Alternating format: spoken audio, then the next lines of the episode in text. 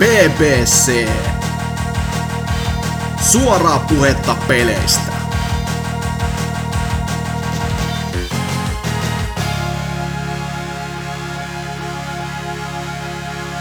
Morjesta päivää, se olisi BBC-jakso numeroltaan 366, ja täällä oltaisiin taas puhumassa videopeleistä teille koko kuuntelevalle kansalle, eli siis siellä on se Vulpeksen äiti ja... Niin, no siinä se taitaa sitten olla. Tootsin veli varmaan sieltä kellarista kans on intopiukassa näitä jaksoja aina kuuntelemassa, että... Mutta täällä ollaan kolmen Pekkaan aikamoisellakin ryppäällä, täällä on muun muassa Norsukampa. Kyllä on, kyllä on. Ja sekä myöskin aika pitkänkin tauon tehnyt Oselot. Valitettavan pitkä tai toisille valitettavan lyhyt. Niin kuin vaihtelee, kun keltä kysyy. Et toki onhan sua nähty ja kuultu varsinkin tuolla Kingdom Heartsin maisemissa viime aikoina. Että... Niin no siitäkin sinänsä kun katoin, niin siitäkin on jo kuukauden päälle, kun viimeksi sitä paskaa tahkonnut. Että tuossa ensi viikolla, kun vähän vapaata, niin olisi tarkoitus jatkaa, niin eihän sitä jälleen, en muista ollenkaan, mitä tapahtuu mistäkin, olisi sitä iloa ja... ja no joo. Eihän siinä toisaalta mitään merkitystä ole, koska ei tiedä kuitenkaan mitä missäkin tapahtuu, kun Kingdom Hearts ei edes sarja fanit tiedä, niin se on ihan niinku autenttinen tunnelma. Mun mielestä on malli esimerkiksi nuorille lapsille ja muillekin siellä kotikatsomoissa, että älkää luvatko netissä ikinä mitään, joku ottaa aina sen screenshotin kuitenkin. Sehän se. Ja älkää ikinä antako NK tehdä äänestyksiä Twitterissä. Vittu idiot ei tiedä, mitä pelejä pystyy striimaamaan. Voi vittu, sori. Mä en tiedä mitään niinku striimaamisesta. Sori, joudut tekemään maailman huonomman iskun ja ostamaan ihan turhaan Persona Femman. Tuon vähän keutun pelin. Niin jo sekin vielä. Niin, kun siis sehän sille just oli, että mä... Saman päivä, tai siis ei samaan, niin puolen tunnin sisällä osti Persona 5 ja Kingdom Hearts 3, että täyttä nautintoa oli elämäni paras päivä. Mutta mites on sun pelailut muuten tässä edenneet noitten kahden merkkiteoksen lisäksi? Niin, no siis Persona 5, se on asennettuna, mutta sitä en oo aloittanut, tai sen jossain hamassa tulevaisuudessa. Kuulostaa ihan mun pelaamiselta.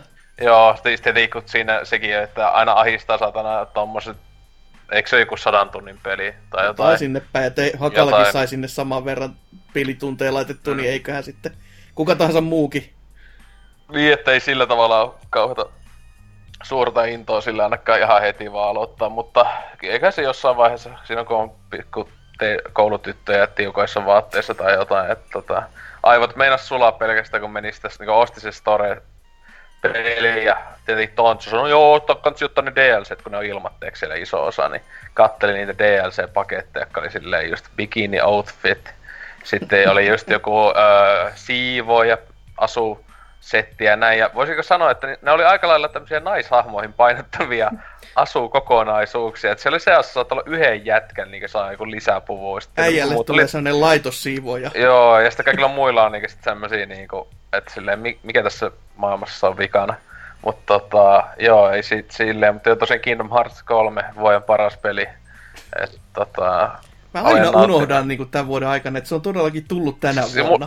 Munkin piti tossa vähän aikaa miettiä tosiaan, että se ei joku niinku alle puolivuotta vanha peli vieläkin tyyliin. Jos joskus maaliskuussa vai milloin se tulikaan. Mutta todellista nautintoa. Odotan innolla, että pääsen jatkamaan sitä. Ei syytä huoleen, koska eihän se nautinto lopu koskaan tuon jälkeen, koska totta kai sulle jää niin kovaa nälkää, että sun pitää pelata ne kaikki muutkin sen jälkeen. Ja vielä täysin väärässä järjestyksessä mielellä. Totta kai. Niin, ja tosiaan sitä mä oon pelaillut myös ihan niinku toisia asioita. Ei, mutta siis hyvä, kun mä piti edes miettiä, että mitä mä oon edes tietenkään tässä niinku päälle 2 kuukauden aikana, kun oon ollut pois, niin oon sitä nyt yhtä jos toista Game Passista, yllätys, aika paljon, mutta jos ei niinku... Koska ostit pelin, ellei sit Persona ja Kingdom Heartsia lasketa. Mitä? Koska sä ostit viimeksi pelin, jos ei KHP? No, mä olin just alkoin puhumaan, että Että tietenkin tässä, ennen kuin pääsen Game Passin nameihin, niin tietenkin ohi mennä mainita se Switchillä Mario Maker 2 tietenkin. Että siitä eihän sitä mitään kuukauden päivät tyyliin vähän päälle. Niin, joo, Mario Maker 2. Että itsehän en siis tosiaan ensimmäistä Mario Makeria on millään tavalla ikinä pelannut, että niin oli aivan uusi kokemus tavallaan, mutta kuten on monesti täällä sanonut, esim. Little Big Planetteista puhuttaessa, niin itseä ei ne niinku kentän koskaan peleissä, jossa pystyy itse tekemään kenttiä tai tommosta, niin on hyvin vähän mielenkiintoa. Et vähän taussakin, että mä tein sen yhden hyvän kentän, loistavan kentän. Ja sitten poistettiin. Se ehti pari viikkoa olla. Kyllä se aika pitkään tuntui olevan, että... Se oli vähän päälle 2 viikkoa. Joo. Että sit niinku sit tuli mielikään tsekkaa ja sit oli, että no niin, nyt se on poistettu, kun ei oli jollekin kuolema ollut jotain niinku paha mieli tullut. Olis se joku syy, miksi se poistettiin? Mitä? Olis siinä raportissa joku syy? Se luki vaan, että joku niinku oli sopimatonta sisältöä. Aivan. Se oli, katsokko sun... Siis se oli sopimaton sen takia, kun sun piti ensin rajat purkaa auki ja sen jälkeen mustaa miestä lappas niin paljon yli, että ei voinut mitään. Siellä just saatana niitä ruskeita pökäleitä. Se on semmoinen idea siinä kentässä oikein. Joo, siinähän oli, kato ne saatana rotat siellä, ne ruskeat rotat tuli, kun tulvii sieltä ylhäältä. Ja sitten okay. Kato lopussa oli se yksi iso ruskea pökäle, saatana boom boom. Mä en tämmöistä niinku taustatarinaa oikeesti nähnyt tässä kentässä. Mä näin vaan sen hakarista ja se riitti. Kyllä kato, kun Ose on kyseessä, niin ei voi niinku alleviivata tämmöstä, että kyllä siellä on joku syvempi tarkoitus aina oltava. Meikä aina aloittaa Mario Maker-kenttien tekemisen silleen, että mä otan niinku ihan A4 ja... Niin milläs mä tänään piirrän hakaristi tekemään? Ei kun siis mä alan ihan siis niinku tarinan kentälle eka. Siis tämmönen vähintään semmonen 500 sanan pohjatarina siihen kentälle. Ja sit mä alan liikasta vasta suunnittelee. Että sehän on se oikea tapa tehdä Mario Maker-kenttiä. Mut siis se on ihan hyvä peli. Mä jopa jaksoin sen yksin pelin niin sanotusti vetää läpi. Sitähän saa pari huikeeta lisäpalikkaa siis tähän, jos jaksaisi vaan niin sitten tehdä kenttiä, mutta saa niitä silleen loppupuolella. Että sillä tavalla siinä on jotain niinku palkintoakin jopa, että kun vetää, että... Ja siis kyllähän siellä etenkin ensimmäisen... Tästä nyt valehtelisi 20-30 kentän jälkeen, niin siellä alkaa olla oikeasti aika niinku... Ihan niinku siis, ihan hyviä kenttiä siis, tai semmosia ihan kekseliäitä, että siis kyllä toi Mario Maker 2 yksinpelikampanja on paljon parempi Mario-kampanja kuin vaikka New Super Mario Bros. 2 kampanja, tai se yksinpeli omasta mielestä, koska se oli niin väsynyt. Tai toi on parempi kuin varmaan New Super Mario Bros. Wii U:n, koska nekin oli mun mielestä, tai niinku oikeesti ainoastaan niinku eka niin Super Mario Bros. On semmonen, tai niinku jakso pelata, mutta sit se heti niinku koko semmonen hehku sitten lähti ainakin itellä pois sen ekan osan jälkeen. Mutta joo, hyvä Mario. Mariosta lisää puhuessa tuli silloin Makeri, kun oli pelannut jonkun aikaa, ja sitten tietenkin mähän ostin sen versio, jossa tuli tää vuosi nyt tätä, niin teillä on loistavaa nettipalvelua mukana, että nyt viimeinkin pääsin kunnolla hyppäämään tähän nettipalveluun. Mä olin siis kerran sitä viikon ajan testannut, tai miten kauan se kestikään se testi joskus aikanaan, mutta niin tuli jopa sitten Netflixistä tosiaan se Super Mario Bros. 2 pelattu ensimmäisen kerran ikinä läpi, koska mä en ollut ikinä sitä mennyt läpi asti. Yllätyitkö vartista, että mikä jumalauta tämä nyt on? Joo, ja tosi twisti oli. Niin. Oli. Joo, en todellakaan tiedä tätä. Ei. Mut siis hyvä peli. Siis, kun mä muistutin sitä aina joskus pentuna tai jollakin, jos on ollut niin 8-bittinen jossain, sitten niillä on ollut tai niin jollakin kaveria tai jollain näin, niin sitä on ihan pelannut, sitä on ollut silleen, että yleensä sitä on pelattu sitten 1 tai 3, niin kuin Nessillä. Että kakone on aina jäänyt, ainakin niinkö, ja ihmiset ylipäätään aina monesti kun puhuukin tietenkin Nessin Marioista, niin kyllähän toi kakone aina jää sinne varjoon, ja nyt siis aivan niinkö syystäkin sillä tavalla, että se on niin erilainen, vaikka kyllä mun mielestä se on siis tietyllä tavalla on se parempi kuin esimerkiksi Mario, siis sillä tavalla, koska on tosi niinku kekseliäs monella tavalla ja tälleen, ja niinku siistit mekaniikat, jota niinku tavallaan olisi ihan siistiä, että tulisi toinen Mario, tai esim niinku Makerissä olisi esim nää Kakosen peli, olisi niinku Kakonen oman, se olisi ihan sitä on niin moni toivonut muutenkin, ja ei ole vielä kuultu mitään, mutta toivo elää, koska kuitenkin se uusinkin tää 3D Worldi on siellä eroteltuna omana entiteettinään, niin miksipäs ei sinne voisi sitä Kakosta sitten tunkea. Ja sitten, että vihaako ne Japanissa niin paljon sitä, että ne on vaan silleen Lost Levels on ainut oikein, haistakaa vittu. Siinä se nimenomaan onkin, kun se on niinku, se ei ole Japsessa kuitenkaan Mario-peli, niin se vähän, ja myös se, että se rikkoi... Olihan siellä kato sitten Super Mario USA nimellä se sama peli, että... Oli, mutta sitten taas se rikkoi myös niin paljon sitä niinku, niitten, kun se... Jimmikki, mitä ei kuitenkaan missään käytetä, on se, että niin kuin voit lennosta vaihtaa kenttiä ja ne aina on sitten samanlaisia. Niin kakkonen kuitenkin eroo niin paljon, että sit vähän niin kuin häviää sitä illuusioa. Niin, joo. Mutta kuitenkin, että jopa tuli hyödynnettyä tätä hienoa Netflixi. Täällä on helvetin paljon muutenkin hyviä pelejä. Siis onhan siellä siis ainoat, mitä mä oon pelannut, silloin tällöin tullut Dr. Mario pelattua. Miksiköhän? Koska niin, Dr. Mario, mitä siinä... Koska mobiilipelihän teki niin hyvän vaikutuksen, että... Ai siis mä olin taas ihan oikeasti unohtanut, että se oli tullut, mutta siis kun Dr. Mario aina, se on sama kuin Tetris itselle silleen, että sitä aina... Se on semmoinen loppuajaksi niinkö milloin vaan pystyy sitä ainakin sen jonkun yhden kentän pelata tai pelin. Mut siis ja niin, ja sitten Tetrikistä puheen niistä 99... Yhdessä vaiheessa tuli pelattua silleen tossa heinäkuussa etenkin, niin päivittäin... Välillä jopa niinkö parikin tuntia tai jotain putkeen tai silleen, että helposti jotain podcastia tai jotain kuuntelin ja yhtäkkiä sitä menikin tunti tai jotain, että joo, helvetin hyvä. Oh, podcastia on löytynyt. Niin, Switchillä on nyt podcast-peli, kyllä. Et en varmana tätä nauhoittaessa ala pelaa Tetristä, mutta siis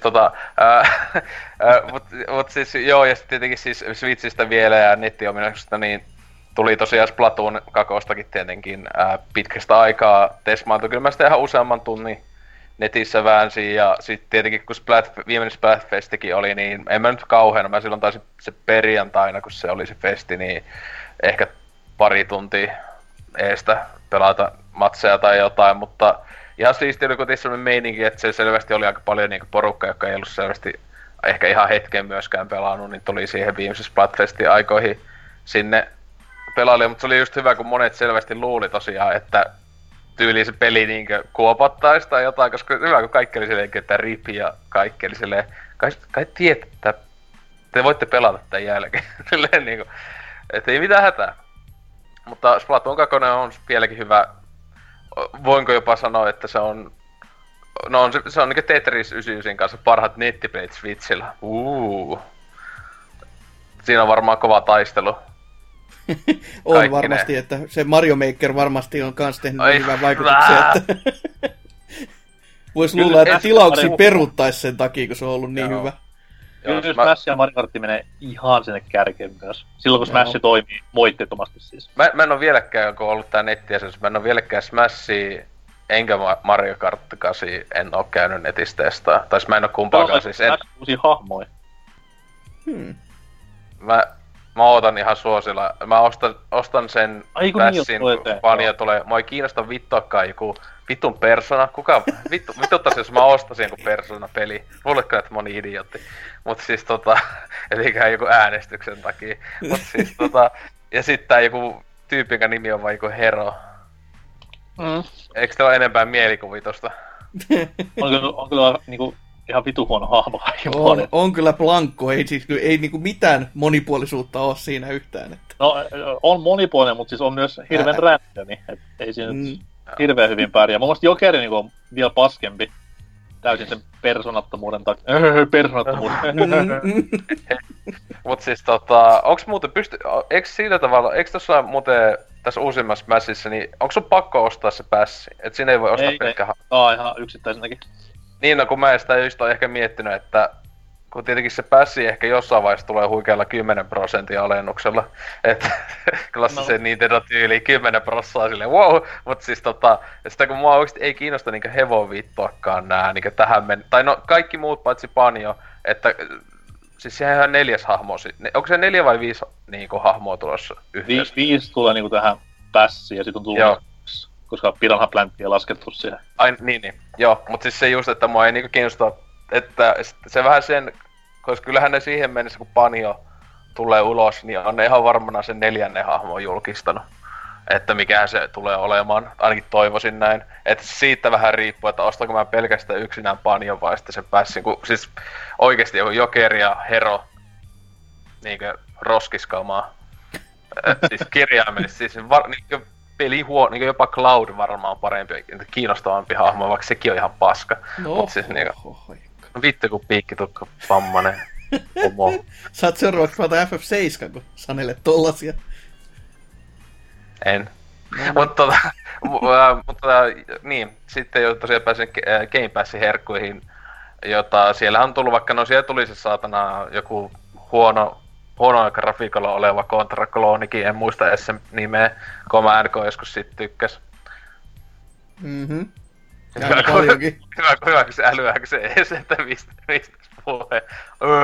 Mut siis niin, siis Blaze Chromea, että jos ihan kiva peli kai, etenkin ilmatteeks. Haha. Mut japsipaskasta puheen ollen, niin tosiaan mulla on ollut nyt tässä viikon ajan aika lailla tasan ollut nyt tämmönen Shenmue-pelailu menossa, että tosiaan Shenmue 2 mulla löytyy ekalle Xboxille, jonka joskus aikanaan ostin, mutta 360-hän tunnetusti se ekan boxin versio, niin oli vähän paska. Siis se muistaakseni siellä oli vaikka minkälaisia tai niinku ongelmia, siis ihan niinku että se korruptoitu saveikki välillä tai jotain, niin mulla jäi se sen takia aivan niinku aika ensimmäisen 2 tunnin kohdalle joskus siis kakonen kesken. Niin eihän siinä käytännössä ollut mitään muuta hyvää kuin se kansipaperi ja se, että se julkaistiin ylipäätänsä USA:ssa ulos. Että niin. Niin, siinähän ne. Mut siis tosiaan, siitä olin tietenkin kattonut se huikean Shenmue 1 elokuvan aikanaan, josta mulla muistikuvaa ei ole mitään muuta kuin, että se jossain välissä se näyttiin, tosiaan se niin oli pelimatskua leikattuna kaikki pelin tyyliin tärkeät välianimaatiot, ja ne vitun välillä trukilla ajeli siellä vaan silleen vittu siistiä, että mut nyt siis tosiaan Shenmue 1 meni tossa joskus tossa joku päivä sitten läpi, ja nyt mä oon kakosta, en mä tiedä, en puolivälissä vielä, mutta ainakaan en usko, että ei kun alle 10 tuntia vielä kakosta pelattuna. Mutta joo, niin, että Ykönen on halunnut pelata kummankin tosi kauan läpi, etenkin Ykösen, ja tietenkin Ykössä on tämmöinen pikku ongelma, että jos sulle Dreamcastia, niin ainut mahdollisuus pelata Ykönen on ennen näitä HD-versioita tietenkin ollut niinku emulaattori, että ja mä en jaksa alkaa pelaa emulaattorilla terkkuja trifulle. Joo, ainakaan, monen CD:n vaihto-operaatio vielä emulaattorilla, niin no ei kai se nyt nykypäivänä mikään ongelma ole, mutta kun mä muistelen niitä vanhoja pahoja päiviä, niin ne ei kyllä lämmitä silleen mieltä, että mä haluaisin hypätä sinne takaisin. Kuinka monen muuten CD:llä toi kakonen tuli? 3 CD:llä tuli ykönen. Siinä on mun mielestä 4, koska joo. 4... Tai se samat kotelutyypit kuitenkin siinä on, mutta joo, on se 4 oltava. Koska kyllä siinä niinku ensimmäisessäkin tulee 4 levyä, mutta se yksi on joku Shenmue Passport, tommonen extra... Ai niin. Joo, mä tosta just, joo, mä sen lukin, joo, siinä on jotain tyyliä, jotain niinku haastatteluja tai jotain vähän niinku kummallista making of matskua. Okei, siisti meininki ollut sekala silloin, mutta joo. Niin ykönen kuitenkin siis yksi tietenkin syy, miksi halunnut niin Shenmue 1:stä kuten kakosta niin pietä, aina niinku parhaat pelit top 100 ja näin edespäin, niin ne on siellä top 50 ainakin, melkein aina. Joskus jopa, en tiedä, top 20 tai jotain. Niin, okei, siis en mä tiedä, siis kyllä Shenmue 1, siis mä en tiedä, tuli niin paljon mieleen, että ikko niinku sillä hassua tavalla, että kun Deadly Premonitionin niin pari kertaa vedän läpi, niin, että kuinka paljon sen voi tulee mieleen Deadly Premonition, ja siis tosi monella tavalla tietenkin, ei aina hyvällä tavalla, Mutta monella tavalla hyvä tavalla, mutta sitten niinku tuli, että niissä on aika paljon samoja niin sanotusti niitä vikoja. Siis, eli vähän niin kuin se esim. Mun mielestä se rytmitys. Tietenkin niin kummassakin on quick time eventtejä, jotka välillä on aika perseestä. Ja sitten etenkin siis tietenkin tärkeä on tää vitu odottelu ja aivan niinku turhanpäiväinen vitun tämmönen just, että mulla ei mitään muuta tekemistä, kun mun pitää ottaa ilta 10:00 ja kello on niinku 9 aamulla. Ja mulla ei mitään, niin mikä? Meet sinne yhteen tehtävään erikseen ja sit se sanoo, joo, tuu huomenna uusiksi. Joo, siis mä repesin ihan täysillä siihen, kun siis se oli just se tyyppi, se piti se eka etti se tatuointipaikka. Ja se oli just joskus, siinä ei ollut aikarajaa. Tai no oli siinä silleen, että se piti johonkin 6-7 iltaan mennessä. Sitten mä olin, että ilta alkaa jo tulossa, kello joku 5 tai jotain. Ja mä sanoin, että ei vittu, että missä se on. Sitten mä löydän se. Eiku niin eka, mulle kävi vielä näin, että siis mä olin myöhässä. Mä olin 0,5 tuntia peliajassa. Se oli mennyt kiinni. No. Ja sitten mä että voi huomenna tulla 12 avautua. Noniin. Ja silloinkin joutuu siis saatana 3 tuntia ottaa. Ja tossa pelissä kestää noin 4 minuuttia oikean maailman aikaa 1 tunti. Eikä minkäänlaista tapaa nopeuttaa ajan kulkua. Eli se meinaa, että mun piti silloin mun piti niinku vartia eestä oikean maailman aikaa. Kun juoksin takas kotiin, menin nukkumaan. Vartti ootella, menin sinne tatuointipaikkaan, joku 2 minuutin välivideo tai jotain. Ja se on silleen, joo, morotuu huomenna 3:00. Mä olin silleen, okei, mun piti oottaa, kello oli joku 12.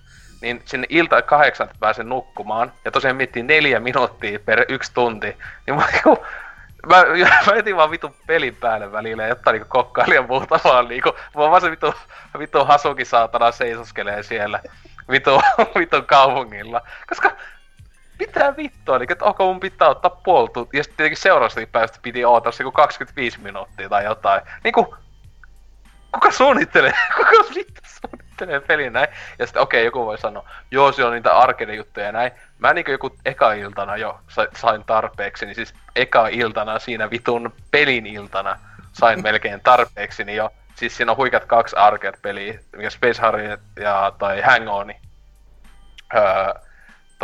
Siis se on ihan kivoja arcade-pelejä, mut sille kamoa. Et sen niitä jaksa kauhean kauan jauhaa. Ja sitten siinä on se mikä tikaheitto ja... Onko siinä muuta enää? En mäkään heti kyllä keksi, mutta tikan heittoa ei saa dumata. Se oli niin hieno peli, että mun faijakin halusi pelata sen takia. Hei, siinä on sen lisäksi meillä Quick Time-eventtejä, koneita 2 erilaista. Toinen oli semmonen 8-bittinen Quick Time-eventti, ja toinen oli semmonen ei 8-bittinen Quick Time. Yes. Ei se nyt ihan ole kyllä aikaa kestänyt, että ei siinä. Mun suosikki juttu, siis tää just jälleen aina kun katsoi silleen, niin tuli se just, että no niin, joo, tuu huomenna tähän aikaan. Istuu silleen, no niin, ei muuta kuin jotain niin kuin, samaan aikaan kattoo jotain YouTubea tai jotain. Ja mä aina monesti menin just niihin saatana, ostin niitä vitun leluja vaan. Ostin niinku, painelin vaan sitä jotain aata ja kattelin YouTubea samalla. Niinku, että... Tää on sitä videopelaamista vittu parhaimmillaan.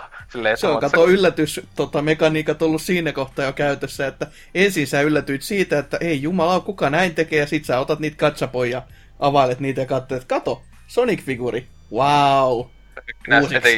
Etenkin parasta, kun siinä on just nämä kaikki parhaat Sonic-hahmot, nää niinkö, jota on just jossain Sonic Fightersissa ja Sonic R:ssä. No niin. Jotain sille on niinkö, että nyt on niinkö tiukkoja hahmoja tähän, niinkö, että huhhuh. Kärkipään niinku halutuimmat. Just tää joku vitu jääkarhu ja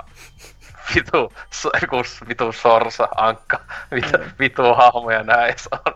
Just eka Fightersissa muun muassa, mutta niin, ja siis en mä tiedä, siis sen muista pystyn niin paljon, siis mä oon niinku aina vaan niinku, ja se jaksaa yllättää se vitu, siis tietenkin enkkudupeilla. Siis mä niinku, välillä niinku suu auki vittu, kun katon sitä ääninäyttelyä ja dialogia, kuinka saatanan autistista se on. Niinku tossa kakosessakin, mä luulin, että ok, on noissa parissa vuodessa varmaan vähän parantanut. Huhhuh, silleen. Jännä, niin. Että mistä se kakosen enkkuääniraita niinku on tullu. Siis se niinku Eurooppa-versiossakin se oli japsiksi mun mielestä. Okei, mut siis se on muuten siis, sentään kakosessahan ei oo sentään sitä rätinää niissä siinä audiossa, kun yköisessähän tässä HD-versiossakin on ne kunnon saatana Kumerossa. Niin, että mikki laitetaan päälle tai mikki sammutetaan tai muuten vaan mikki kahisee. Se on ihan parasta, kun se yhdessä oli se joku pikkulapsi just silleen, haluatko se leikkiä mukaan? Niin kuuluu ihan täysillä, kun se mikki laitetaan päälle ja mikki sammutetaan. Nyt on kyllä, ja sitten miettii, että silloin on ollut kaikkien aikojen kalliin videopeli, kun tää on tehty. Ja te olette kusette tämmösen näin vitu simppeli asian. Ettekö te voinut leikata sitä millisekuntia sitten eestä ja alusta tai jotain. Niin aivan siis... Tai välillä, joku fade-outti tai fade-out. Joo, jotain joo. Niin. Ja sitten tietenkin plus se, että just tosiaan, että se on ihan ilmiselvästi kun 4 tyyppiä ääninäytellyt koko vitu, niin kuin ainakin perustallajat. Että siis, et selvästi joku aikuiset ihmiset ääninäyttelee niitä lapsia. Ja sitten just kakosessakin aivan uskomatta, mä kakosessa tein sen virheen eka tai toka päivänä, että mä menin niinku part-time shoppia, eli menin siihen lakihittiin niinku pelaamaan myyjäksi. Älkää ikinä menkö siihen. Se on maailman paski asia ikinä. Siis, musta se varmaan meni niinku 3-14 minuuttia oikean maailman aikaa. Siis kun vartti maailman paskinta videopelaamista ikinä. Ja mä en ollut tallentanut ennen sitä hetkeä. Mä olisin muuten jotenkin niinku ladannut pelin tai jotain. Mut mä en ollut tallentanut hetkeä ja silloin kun se saat siinä, sä et voi tallentaa. Ja se on pakko vaan, ja sä et voi skipata sitä, voi lähteä siitä pois. Se on pakko olla siinä seisomassa ja koittaa pelata ihmisiä vastaan. Maailman paskinta semmoista pajatsoa. Mä oikeesti olin ihan niinkö, mitä vittua tää on. Ja etenkin se, että just ennen sitä, mä olin tullut mun ensimmäistä duunipäivästä kakosessa, sieltä vitun laatikkopaikasta.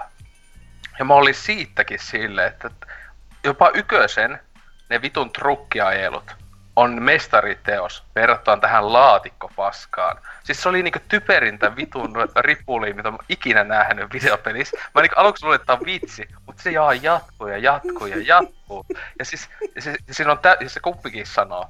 Hasuki, tai niinku Ryu sanoo sure koko ajan vaan. Ja sit se saatana, se vitu tyyppi, jonka kanssa sä kannat laatikkoa, silläkin joku 2 lainia, ja se toistaa niitä koko ajan. Now this box. Okei. Siis, että aina kun tuli kukaan evetti, sä teit sen oikein, niin se kommentoi vaan, että okei. Eli silleen... Siis voi olla silleen, että siis tää on pakko olla siis joku semmonen vitu inside vitun läppä, että ne on ihan repeily, ihan vitus, että antaako Sega meidän oikeesti julkaista peliin tämmöstä paskaa, ja sitten vittu, ne oikeesti päästään tän läpi. Siis aivan siis...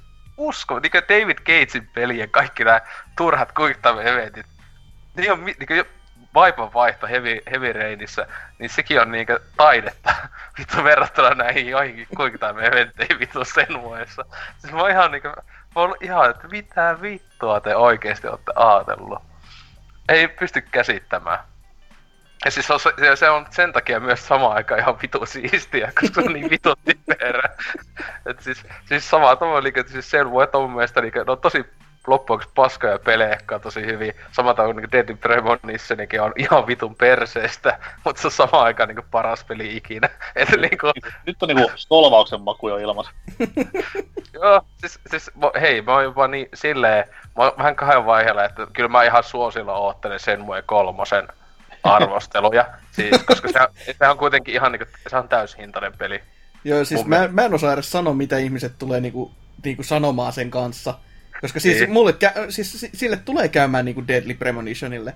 Siis ihan ton takia just, että siis paitsi, että vielä ehkä kahta kauhempana, kun ne osuudet, mitä itsekin katteli, niinku, tai tykkäs oikeesti silloin niinku Shenmuessa, silleen, että silloin kun niitä pelasi niinku julkaisussa, jossa oli eikä pikkasen niinku kiilotumman olosia kuin nykypäivän standardiin nähtynä, niin niistäkin kun tykkäs, ja nyt kun katsoo tuota 3. settiä, jossa niistäkin on vähän niinku säästelty, niin on vähän silleen, että niin, että jos ei niinku oikein mullekaan mene enää yli tästä, että niinku sen...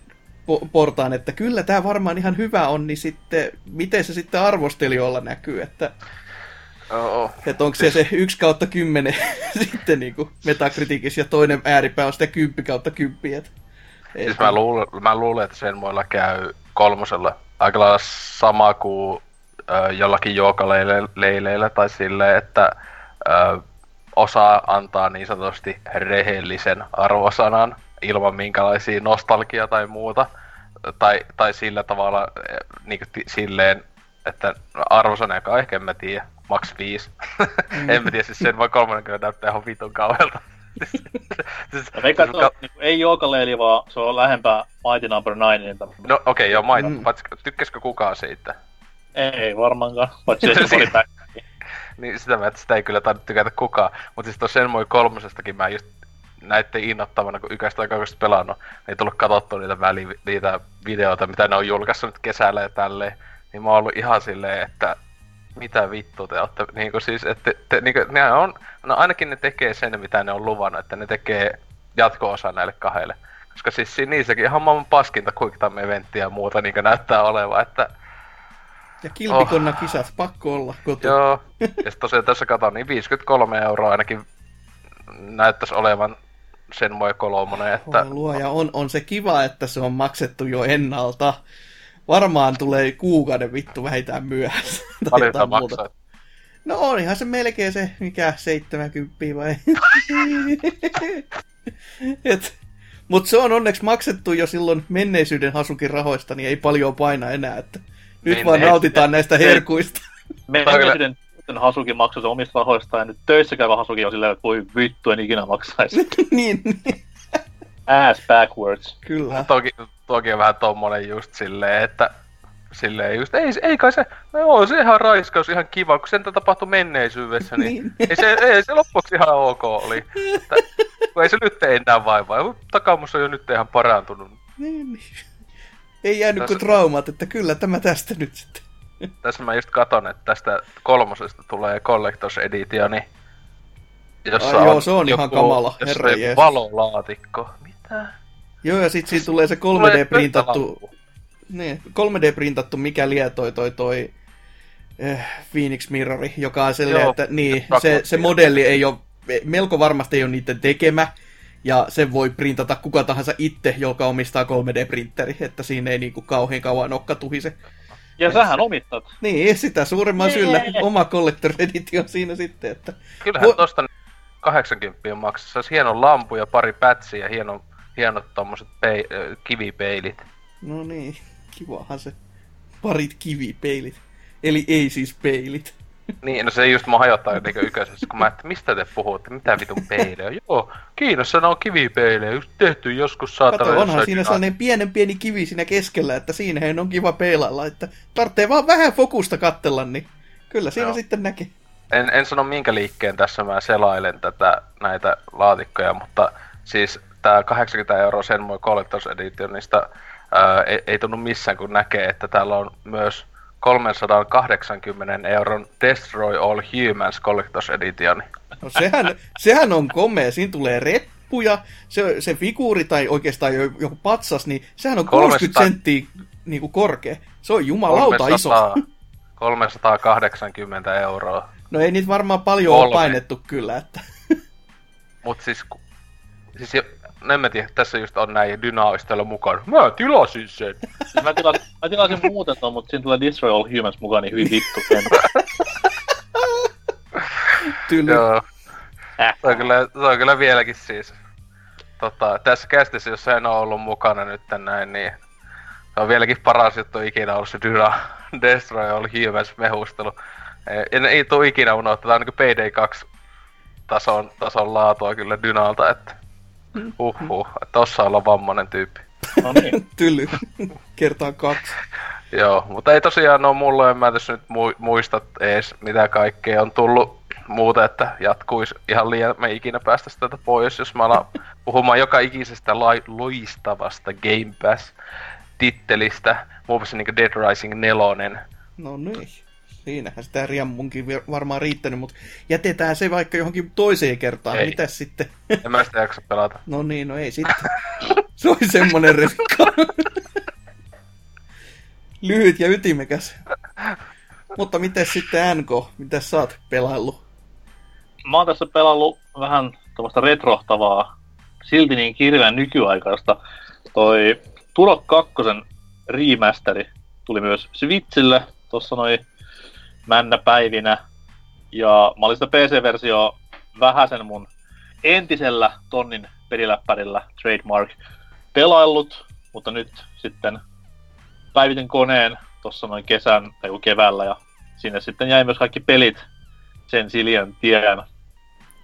Mutta nyt sitten otin konsoliversion ja olen tykännyt ihan yhtä paljon kuin hullu siitä kuulusta puurosta tai sitten Baby NK silloin aikoinaan Orkkisturok kakkosesta. Loistavaa FPS-säilyä kaikin puolin ja ei voi kuin suositella, koska on kuitenkin niin tämmöisiä nyky-FPS-normeja rikkova peli, että sais antaa opetusmateriaaliksi kaikille FPS-pelien tekijöille ja niiden pelaajille, että tämmöistä se oli niinku se kulta-aika. Isoja kenttiä ja paljon aseita ja ei mitään kädestäpitelyä ja multiplayer-fokusta, vaan vitun laadukasta yksin pelattavaa ja hyvää mättöä, sanotaan näin. Mites toi sumutasot näissä uudemmissa, uuden polven versioissa on, että... Ei siellä semmosia enää, että kyllä se, niinku tossa meidän Discordissa, mihin kaikkien pitää mennä, niin oli just puhetta, että se nopeat freimit ehkä vähän niinku tuo semmoista vieraantuneisuutta siihen peliin myös samalla. Et kuitenkin se N64 klassinen oli siinä 20 FPS tai mitään vastaavaa, niin... 2. Come on. Okei, joo, itse asiassa joo. Sinemaattinen. Kovimmissa räjähdyskohtauksissa kyllä niinku takkuili, mutta toi on kuitenkin ihan smoothia menoa, mutta ehkä vaan niinku liiankin smoothia, ei tiedä. Ja tosiaan sumun poistuminen on semmoinen vähän pikku tunnelmallinen tekijä. Ei siis kun sitä on käytetty hyödykseen, että koska onhan siitä se esimerkki just ton Silent Hillin kanssa, joka tappaa sen pelin ihan totaalisesti, kun koko ajan on ollut muutensa ne iirifiilis ja sitten on yhtäkkiä vähän niinku... Sumu oli siinä ihan selitetty Silent Hillissä. Niin. Siis sehän se... Noit ei ollut, se oli vaan niinku sumu. No, sä olit laaksossa. Kyllähän siellä sumustuu sitten. Kun... Hauska olla silleen niinku yöllisessä laaksossa tai jopa niinku avaruusaluksen sisällä, missä on sumu. Läksä kato, ilmaa pitää ne alienit, ei muuten, ne pitää tosi paljon kosteutta siellä. Se on tai kuuma jotain. Tunnelma, että kato, sen takia sumustuu lasikkisi samassa. Pyykit on kuimassa narulla jossain huoneessa, niin... Jos on niinku jotain niinku Afrikan alieneita, että pitää olla kunnon semmonen monsuuni siellä. Ai, et sä jatkaa sun Afrikka-vitsiä, alieni-vitsiä johonkin pidemmän vielä? En mä tiiä. Sä voit sanoa N-sanaa ja sitten... En! Mutta totta kai on tykännyt ja Gyro on niinku se the shit tässä kaikessa, et on kyllä hieno ohjaustapa ja sopii hyvin tohon noin ja ei, ostakaa ihmeessä. 15 euroa yhdestä kaikkein kovimmista FPS-peleistä, niin ei oo paha. Tulispa seuraavaksi sit siitä Evolutionista myös tommonen versio. Sen mä ostasin Day One, vaikka maksais 50 euroa. Tuli siitä uusimmasta tommonen, niin... No se oli Evolutionin verrattuna ihan vittu taidetta, jos se uusi. Eikö se jopa ihan pelattava versio?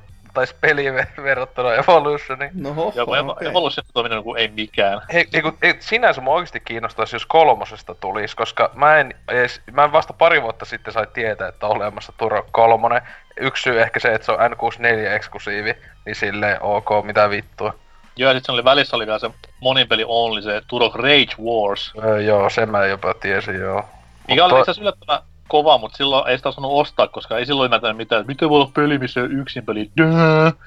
Niin, sitten vähän niin kuin jäi. Mutta... No toki 500 marka sen aikaisena valuuttana, kun miettii, niin kyllä se ehkä mieluummin otti jonkun muun. Se oli äiti, kun maksoi. No, kuitenkin.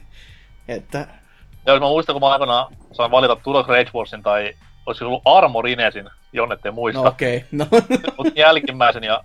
No en tavallaan kadu niinku, mutta... On kuullut sen jälkeen pelkkää hyvää Rage Warsista, että olisi ehkä voinut silloin ottaa senkin, koska ei se Turok 2 monin peli mikään hirveän niin kummonen ollut, paitsi että apina-moodi oli parasta ikinä. Mutta kyllä, Turok 2, siinä ei ole monin peli tässä Remasteredissa, mutta rautanen yksin peli, niin käykähän ostaas. Sitten tossa ihan niinku käsilippaa meiningillä pelasin äkkiä tässä Capcomin Disney Afternoon Collectionissa tämän DuckTalesin läpi tämän kunniaksi, kun tämä hieno remastered poistui verkkokaupoista, niin vedin Orkiksen tuossa noin summamutikassa läpi ja muistin taas, kuin perkeleen kova peli sekin on ja jäin sitten kaipaamaan uusia Capcomin kokoelmapaketteja, kun niin paljon niitä on niin ihana pelata ja ne on niin hyviä kaikki, niin paitsi Legacy Collection, ei kun X Collection kakkonen, niin... Mut kaikki muut, nami. Paskaa. No älä niin. Nyt. Sepä se. Mulla ei muuta. Joo, selvä. Sehän sitten on, että... No, mitäs? Ei. No. Juttu mitään. No, sanoppa. Spotifysta Tekkenin musaa ihan perkeleesti. Se on hyvä musiikkia. Onneksi on jossain sentään musiikkia, mutta siitä ehkä lisää uutisosiossa. Mutta meikäläisen pelaamisia ja säätämisiä taas, niin... No, pelaamisia nyt on ollut muutama, oikeinkin mainio tässä, mutta menetään säätölinjalla ensin, eli... Esimerkiksi tässä laitoin tuon Viin ihan uuteen uskoon, koska mä tuossa kattelin taas YouTube-videoita ja törmäsin sitten tämmöiseen taas, että hei, tää Homebrew Channeli, se on oikeasti ihan tosi helppo laittaa ja mä en oo koskaan siihen jaksanut vaivautua, kun silloin mua se ensimmäisen, mulla on ollut siis 2 viitä, ja ensimmäinen multa vietiin, se murhattiin Nintendon toimesta, koska mulla oli siellä modpiiri sisällä ja sitten tuli päivitys ja sen jälkeen mulla ei ollut enää konetta, koska siitä koneesta ei jäänyt mitään. Se prikkaantui sen myöten. Ei selvästikään. Mutta niin. Se oli mun ammattikoulun päättötyösi modaus, että Vähän tekee sama kuin joku niinkö... Ajattelin, kun joku niinkö ryöstäisi joku kaupan tai jotain, se olisi lopputyönä. Miten tämän... Miten tämmönen Suomen valtiossa... Lopputyö silleen, että ryöstin rahaa, tein itselleni rahaa. No ei mitään.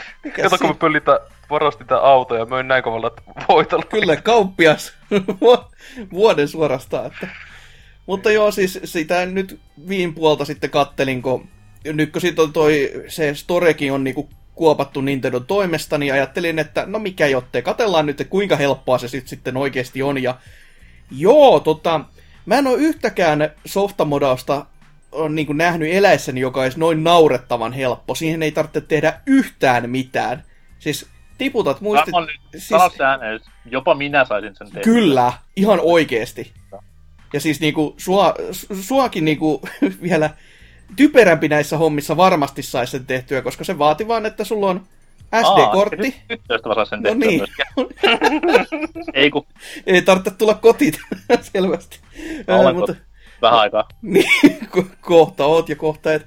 Mutta toi SD-kortille vaan tiputit muutamat tiedostot ja löit sen Viihin sisälle ja sitten painoit yhtä näppäintä tuolta kalenterista, kun se merkkaantuu sinne kalenteriin jostain kumman syystä, että se on yleensä niin kuin eilinen siellä listassa ja siihen ilmestyy vaan, että tästä kun painat, niin nyt lähtee asentumaan ja tim, ja niin lähti.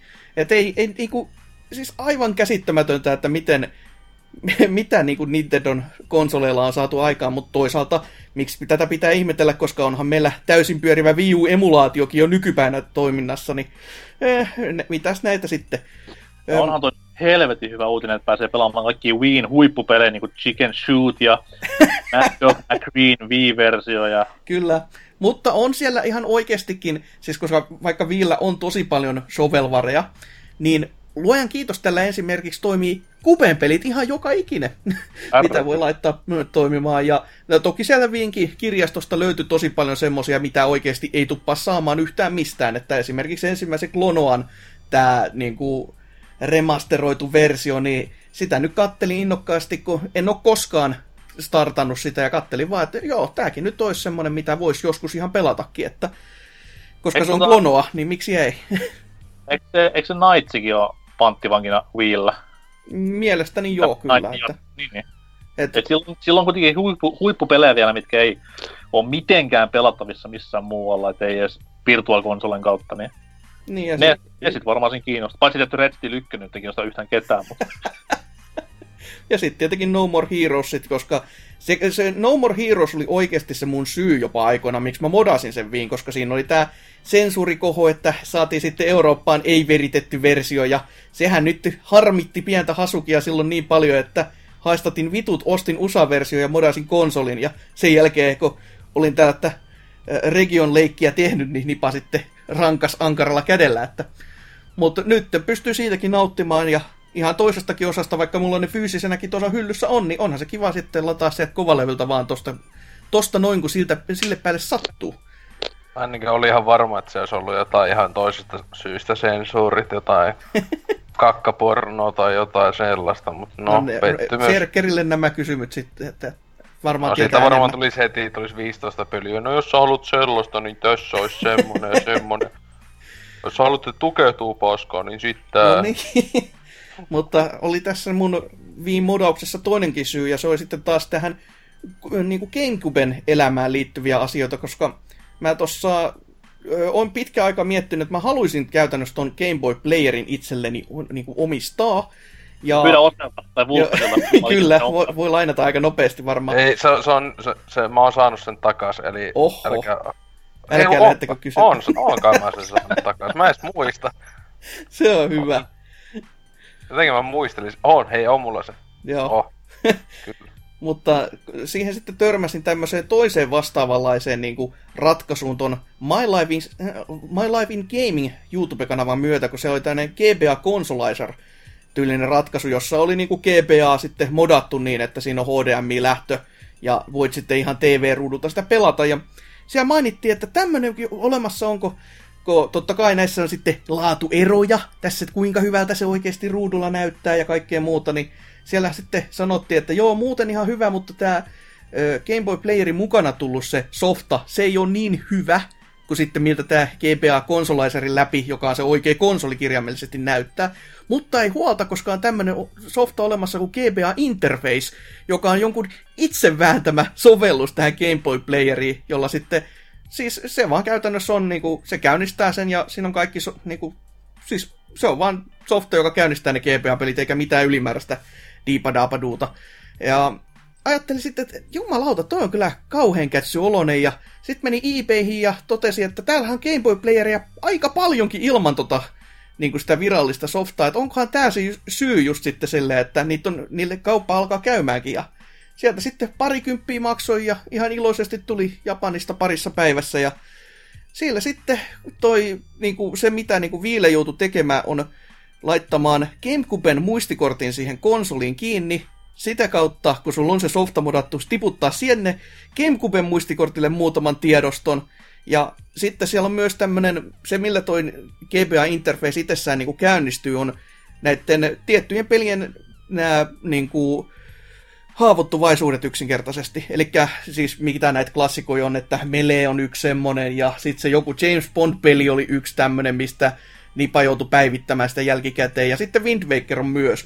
Ja Wind Waker oli sen takia semmoinen hieno valinta, koska siinä on kuulemma niin edistyksellinen tämä, että sun ei tarvitse painaa starttia siitä pelin alusta ja samaan tietoilla niin lataa ton interface sitten käyntiin. Ja mä vähän kyseenalaistin, että ei nyt jumalauta tääkään voi toimia näin helposti. Ja tattaraa, toimii, ei mitään ongelmaa. Et siinä sitten vähän Sonic Advancea testailin ja toimii ihan se unelma ja näyttää kyllä noin niinku Framemasterin läpi katsottuna 4K-töllöllä aivan saatanan hyvältä. Siis herranen aika. Et tähän settiin sit pitäisi vielä toi lisätä se GBAn ja kuben välinen se kaapeli ja itse GBA, koska sitä voi käyttää ilmeisesti ohjaimena myöskin, että... siis joo, silleen niin kuin GameCubella pystyy käyttämään Game Boy Advance ja ohjaimena tietenkin kostaa vaan sen kaapeli. Joo. Et se olisi semmoinen vielä, että sit saa sen kunnon tunnelman tähän näin, että et kiva tommonen pikkuvirittely kuitenkin, ja nyt kun on sitten käytännössä Viillä on ne kaikki kupepelit, mitä voi haluta ehkä pelata jo niin kuin oma kirjasto ja ehkä jotain extraa seassa, en tiedä. Ja sitten tämä niin tämänhetkinen kube on pelkästään sitten tähän GBA-käyttöön varten, niin se on ihan kiva setuppi tähän näin väliin. Mä soitin just Miyamotolle ja se lähettää Jakusatsun perään. No se on hyvä, että mä tykkäänkin siitä pelisarjasta niin paljon, että on kiva tutustua sitten näin niin kuin in real life fanituksen kohteisiin. Mutta niin, jotain pelaamistakin sitten niin kuin ihan oikeeta, niin taas ei oikein tuntunut mikään muuten lähtevän, mutta sit piti vaan tottua siihen vanhaan kunnon mantraan, että jos mikään muu peli ei maita, niin pelaa Metroidvania. Koska mikään muu peli ei sisällä niin hyvää alkua, niin hyvää loppua ja niin pelimäistä sitä keskiötä vaan, mikä kaikki siinä keskellä on. Ja siitä tulee vaan aina hyvä fiilis. Ja mun kohteeksi täsmentyi tällä kertaa tommonen Time Spinner, joka myös muuten löytyy Game Passista, että Xbox Liiga voittaa jälleen.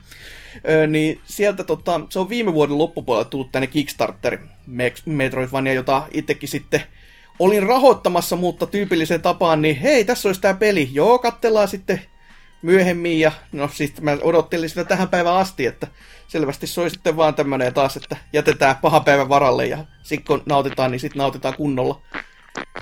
Että tää on periaatteessa tämmönen niinku, tai siis tää onkin tämmönen yhden miehen projekti, että on niinku tämmösen henkilö kuin Bodhi Lee tekemä, että siis koko peli käytännössä ottaen on sen tekemään, mutta musat ja ääninäyttelijä ja jotkut ääniefekteille on niinku ollut omat tahot. Siis, mikä? Bodhi Lee, tää lukee.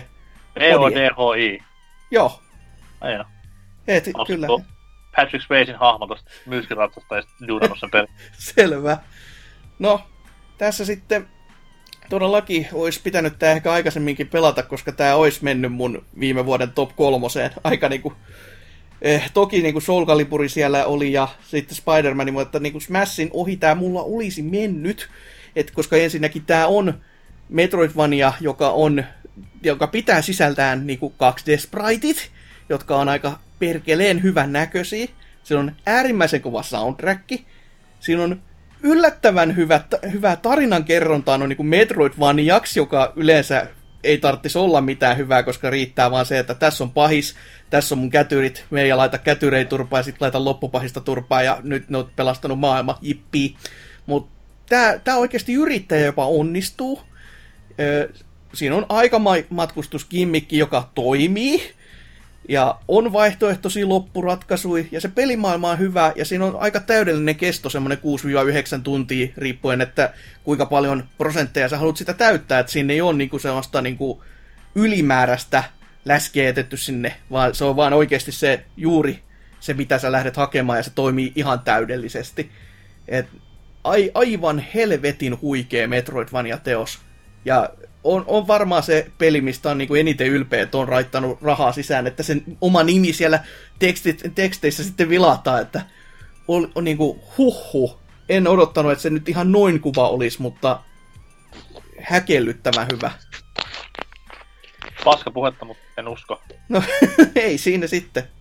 Mutta niin, no sitten vielä toinenkin Metroidvania, koska Tonko sai läpi, niin sitten jäi totta kai nälkä vielä enempää ja aloittelin tämän Bloodstainedin, eli tämän vuoden tulokkaan, eli Ritual of the Nightin, joka tuossa tovi sitten tuli, ja fyysisenä itselleni lunastin, koska miksipäs ei, ja ehkä on hyvä aloittaa siitä niinku faktoista sen pelin kanssa, että sehän on vieläkin aika helvetin ruma, ja sitten nämä 3D-ympäristöt myös, jotka käyttäytyy niinku välillä täällättiin, niinku, että siis kun sä meet 3D-ympäristöön, niin se päättää olla se, että hei, me yritetään vähän enemmän kuin mitä 2D-peli antaisi myöten, ja siinä se pyörittää sitä kuvaruutua ja kaikkea muuta, ja herran jumala, että se voi pätkiä jopa Xbox One X:llä, joka on aika sellainen tuskinmalta, niin kuin, tai en ihmettele paljon, että miten toi Switchin kuluttajat otti sen pelin vastaan, että jos se pyörii muutenkin huonosti, niin se oli varmaan noissa kohdissa aikamoinen elämys.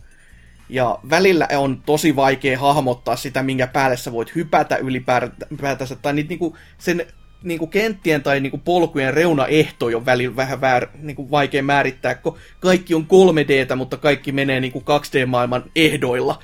Ne on vähän silleen, että mihin mä voin nyt oikeasti hypätä. Aha, katto, niin sanotusti hipsuissa tuli nyt mua vastaan, vaikka ei se siltä näytä, että se tulisi mua vielä vastaan. Ja no, toi soundtrackikään nyt ei ole mikään... Ei se mikään maailman parhain ole. Et se on ihan kiva, mutta ne Curse of the Moonin versiot näistä biiseistä on niinku 100 kertaa paremmat. Mut, niin. Näissä voisi luulla, että se ei ole mikään hyvä peli, mutta jumalauta on sekin vaan oikeasti ihan hyvä peli. Et tässä toki niinku se maailma on tosi tosi iso. Et se on niinku, toinen ääripää tosta Time Spinnerista käytännössä. Mutta täällä on niinku... Sen eteen on tehty töitä selvästikin, että se ei ole mitään tyhjää, vaan että sitä etsittävää on niinku osittain jopa liiankin paljon, koska siis niinku kaikki näitä kerättäviä tekstinpätkiä, vihollisdataa ja kaikkea muuta on aivan järjettömät määrät. Ja sitten niinku, siis kaikki, niinku, kuten sanottu, kaikki etsittävää ja sitä kerättävää on niinku vaan ihan järjettömät määrät. Ja sitten on sivutehtäviä, on craftaamista, on niitä vihollisilta saatavia kykyjä, on totta kai eri aseita ja...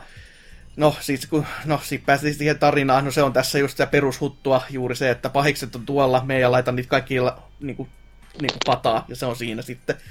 Mutta hyvin jännä on se, että tässä on oikeasti, kun tämä nyt on 3D-ehdolla tehty, niin tässä on noin pukuvaihtoehtoja, jotka vaikuttaa oikeasti siihen sun hahmon ulkonäköön, paitsi niinku panssarit, mutta kaikki hatut ja kaikki muut, niin ne oikeasti vaihtuu. Kaikki kilkkeet ja kaikki tämmöiset, niin ne oikeasti näkyy sen pelihahmon päällä, joka on ihan sellainen, wow, okei. Okay. Tämä oli teidän fokuspointti. Ihan kiva juttu, mutta ei välttämättä se, mitä mä olisin täysin pyytänyt, mutta okei, kiva homma.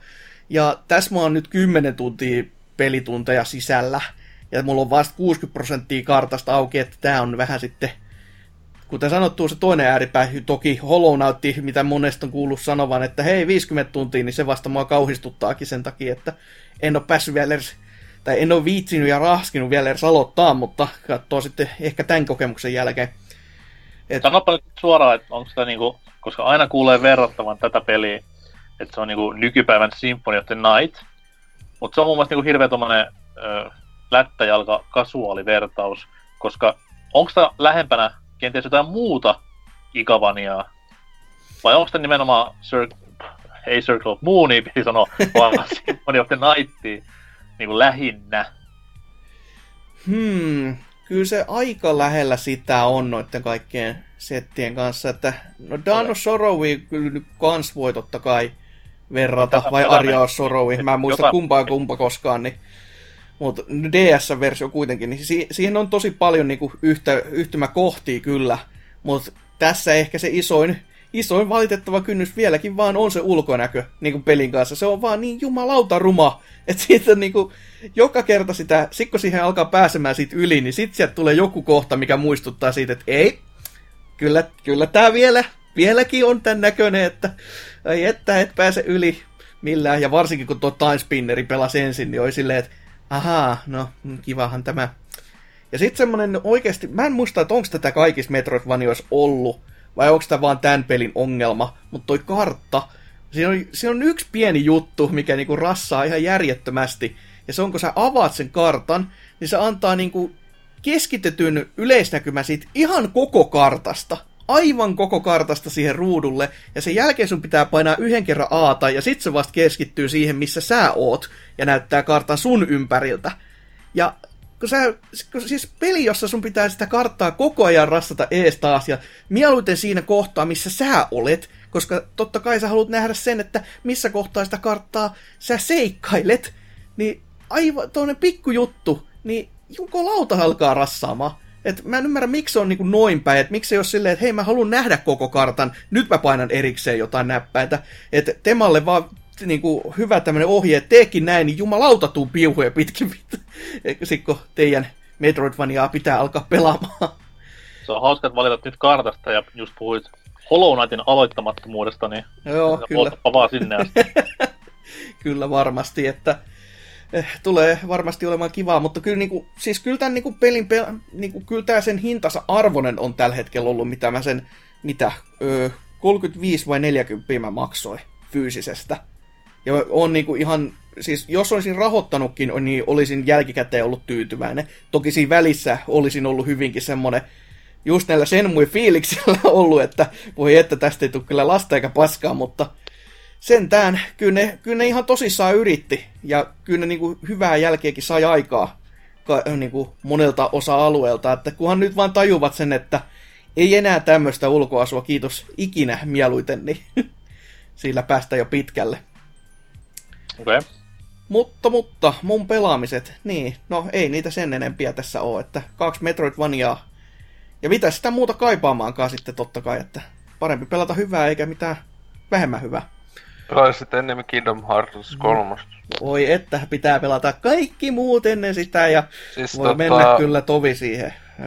Siis come on, kai sä ostit, kun sitä Collector's Edition, niin sai jollain vielä 10. Kai sä ostit. Voi kuule, en. Mä oon ihan vaan normaali versiosi kolmasesta ostanut. Oisit ne ostanut sen, saatana kalliita. Mut hei, mä ostin kato Xboxille, niin kato, Xbox Liiga voittaa jälleen. Niin. No se pääsee just itsekin boxilla veen, koska Xbox on paras, jopa Kingdom Hearts 3 on paras Xboxilla. Kyllä. Ois aivan paskapeli muuta. Olis. Että tuun ihan kärsimään niistä ensimmäisestä 2 ja kaikista muista, kun joutuu joskus jollain lasten PS4 pelaamaan. Mutta niin, näistä dumamisista ja hehkuttelemisista nyt mennään sitten tätä myötä kuuntelemaan hieman musiikkia ja sen myötä uutisosioon.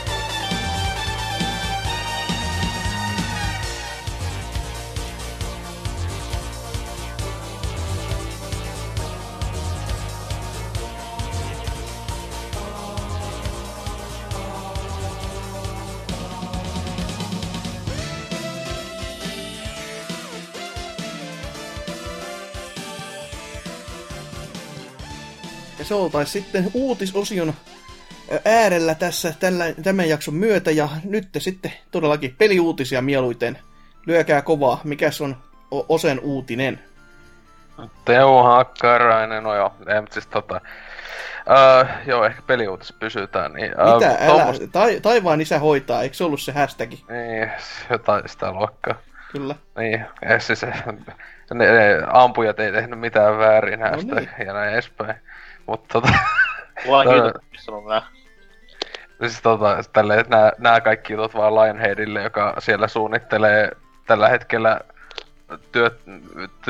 töistä poissa olleena varmaan Suomeen ensimmäistä kunnon ammuskelua. Siellä metsässä varmaan. Eli niin. Itsensä lähinnä. Menee joku... No niin. Ylösti. Oman perheensä saadaan lopettaa. No niin. Oi, mutta joo, niin toisesta oman perheensä tappajasta Yves Guillemot. No niin. Tästä pienestä käppiä ranskalaisesta. Oli lausatteen kyllä kohillaan. Oli. Oliko rikosi konsona? Eikö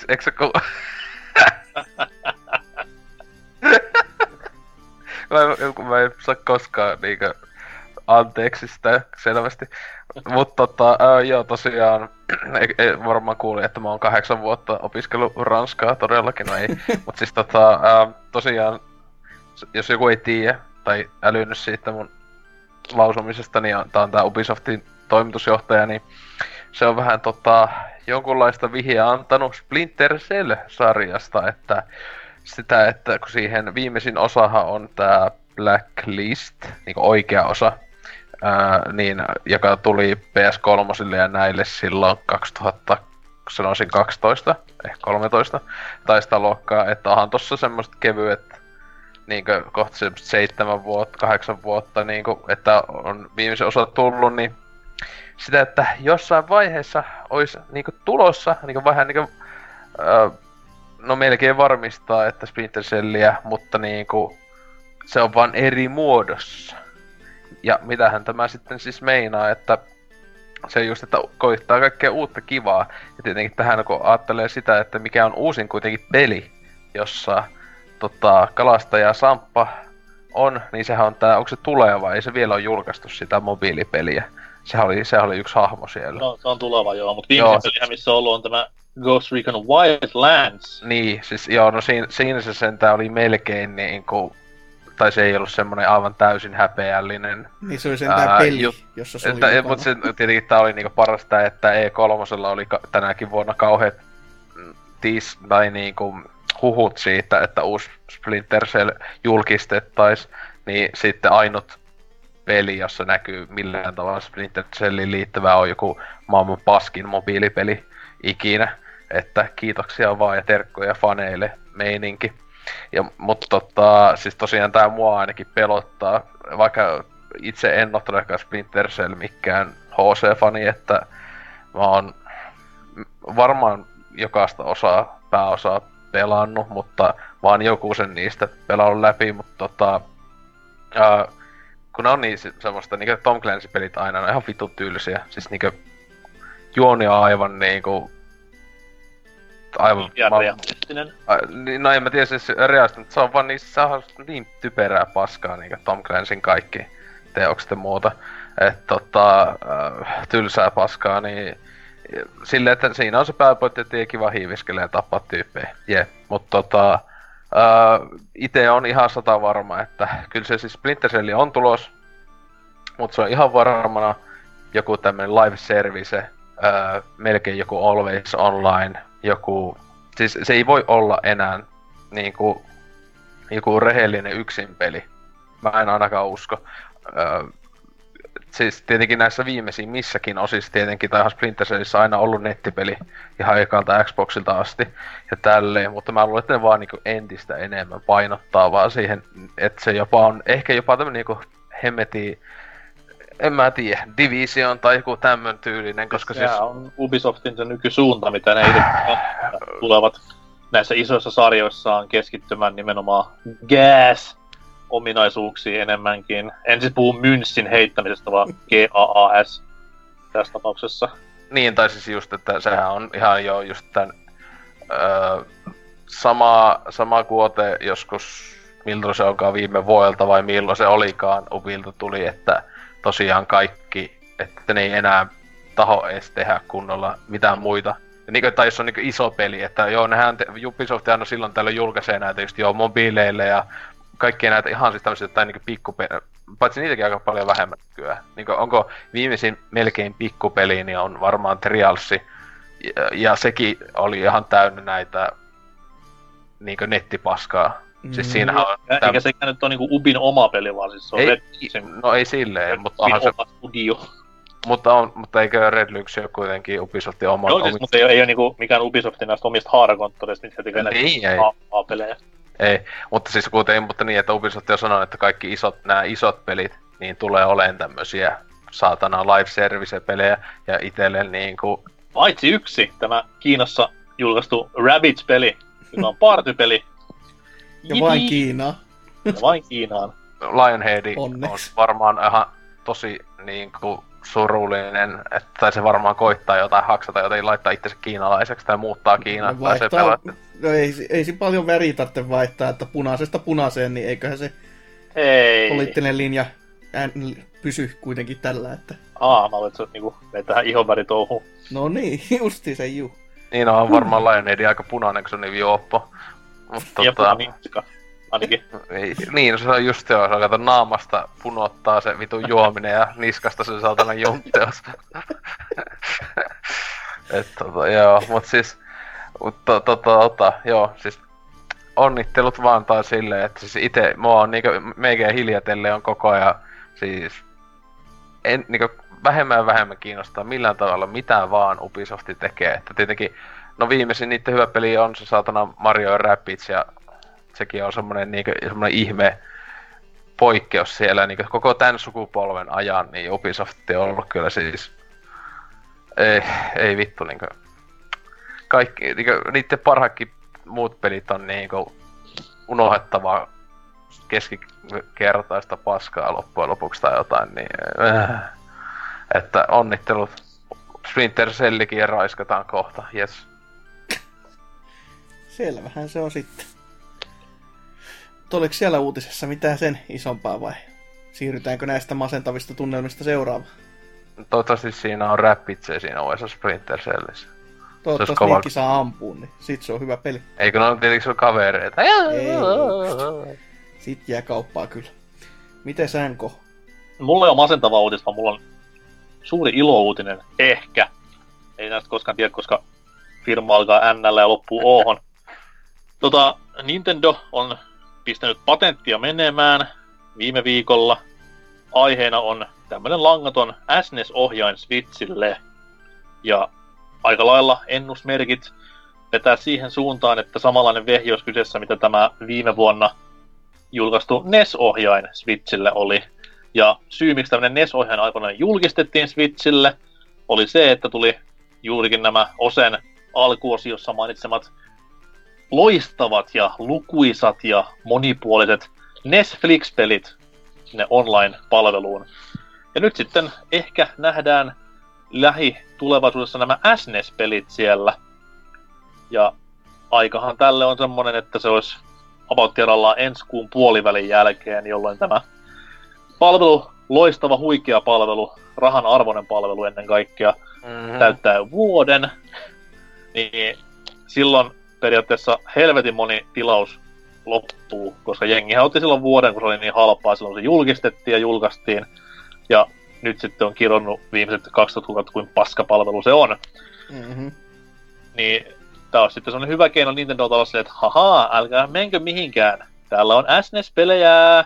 Niin oishan se nyt joku keino edes sen sijaan, että ne tarjoaa sitä erinäköisissä paikoissa silleen, että hei, jos sä otat tän ja tän diilin, niin sä saat tän vuoden, niin kuin just Oselotin tapauksessa Super Mario Makerissa, tai sitten osalla tuolla, mikä Twitch Primeissa, josta mä itse sain sen toisen vuoden, ihan vaan sen takia, että oli siinä.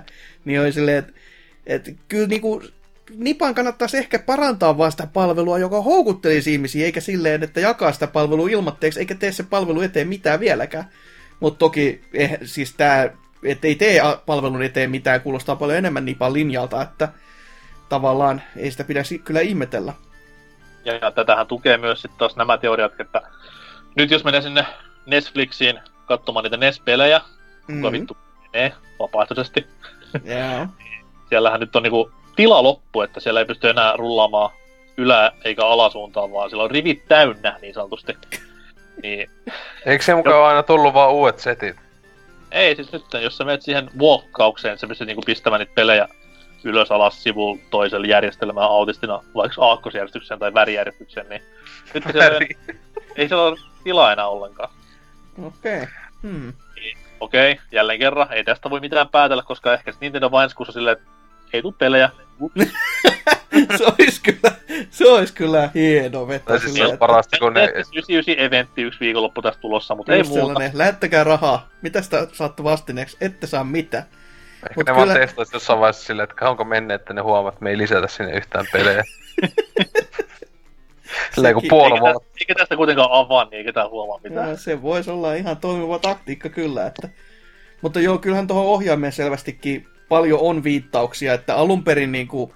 mistä mä vähän jo veikkailin, toki siitä jo tovi aikaa, mutta toi 8-Bitdo esimerkiksi, joka oli tehnyt tuommoista vastaavanlaista Bluetoothilla toimivaa Super Nintendo-ohjainta omaansa, niin ne joutui vaihtamaan niin sanottua graafista tyyliä, joka siis koostuu tosta, että se on harmaa, ja siinä on niinku toinen harmaampi ympyrä siinä sitten noitten facepattonien kohdalla, niin nykyisin se joutuu olemaan se se tummempi harma joutuu olemaan sen koko ohjaimen alueelta, joka selvästi viittaa, että Nipa on käynyt siellä sanomassa, että nyt vittu lopetatte tämän homma, että tämä ei mene läpi, että meidän designi ette varasta, ja, koska no ihmiset vois luulla, että se olisi sitten Nipan kanssa yhteistyössä jossain suhteessa, en tiedä, ja siinä ohjaimessa, siinä kuvassa, mikä netissä nyt viuhuu tämänkin uutisen alla, niin siinähän lukee joku tietty koodipätkä vaan, ja siinä oli joku viittaus, että Switchin ohjaimissa on tämä sama koodi ollut käytössä, että siinä niinku pystyy päättelemään, että... Joku tämmönen, että... Tai voi olla, että se oli vaan serial-koodikin, en ihan tarkalleen ottaa muista, että... Mutta niin, se on joku muutama pari kirjainta, ja se olisi aina se, että tämä on ohjain, ja sitten se lopputunnus tarkoittaa sitä, että mikä ohjain se on. Tai joku tämmönen. Ehkä loppupeleissä kaikkein niin kuin luotettavin huhu tässä kohtaa tämän ohjaimen lisäksi on tämä vuodenvaihteessa tai talvella vuotanut tai datamainattu lista niistä tiedoston nimistä, mitä oli Switchin online-palvelun syöväreissä. Oli hetken, kunnes ne Nipan tajusivat, että ei saatana, pois äkkiä täältä. Kyllä, mutta sitten nämä pelit, niitä huhutaan, että ne olisi sitten taas tämä ensimmäinen julkaisurykäisy SNESille ja se on ihan vittumoinen lista, niin mä en oikein usko, että ne kaikki vois olla siinä samassa, koska okei, siellä oli parikymmentä NES-pelejä silloin viime vuonna, mutta ne nyt on NES-pelejä. Mutta jos lähdetään luettelemaan muutamia valittuja täältä, niin siellä on Super Punch-Outia, Super Mario All-Starsia, Mario Karttia, Link to the Past. Mini. Niin, periaatteessa SNES Minin pelit aika lailla, mutta sitten taas siellä on myös Contra 3, mikä varmaan Konamilla on silleen, että no, meillä on kokoelma ulkona, ette ole pistämästä mihinkään vitun vuosimaksun alle. Mitä muuta vielä? Joka on kyllä jännä, koska se oli kuitenkin SNES Minissä, mutta tavallaan joo, toi kyllä. Niin, mutta nyt sit, jos pelistä joutuu maksaa 20, niin mä mieluummin sillä sen myyn, kun hei, ottakaa tästä 3 euron kuukausimaksuun tämä peli. Mutta onhan siellä siis NES Minissäkin, tai siellä niinku NES Flixissäkin sit taas semmosia, että hei, tää on niinku 8-bittisen versio tästä ja tästä pelistä, ja sitten se hamsteri julkaisee se sama arcade-versio, että... Montaks Megamania siellä on? Niin no, joo, niinpä. Mutta sitten taas siellä on myös niinku Stunt Race FX, mikä saattaa olla ehkä hitusen hankala kääntää tai emuloida, en tiedä. Ja sitten Star Fox. Ei, Star Fox, ei on. Star Fox 2 myös sen listalla. Kuka senkään haluu? Ei kukaan. Mut toi, ollaan viisaampia varmaan tuossa ensi kuun lopulla, että uskon itse vahvasti, että sieltä tulee tämä perinteinen syyskuun direct, missä sitten sanotaan, että hellure ei nyt lähtee ja en usko, että se tulee tähän niinku kaupan päälle, vaan se pitää maksaa 10 vuodessa ylimääräistä, että pääsisi käsissä NES-peleihin. Tää on niinku mun epäilys. Se on ihan mahdollinen epäilys, mutta kyllä siis, se on niin pelottava epäilys oikeesti, että jos Nipa lähtee tähän niinku pyytämään, että maksakaas meille enemmän rahaa, niin ei siitä voi seurata mitään hyvää. tällä hetkellä niillä ei ole mitään varaa niin tehdä, koska... Niin, sen takia just.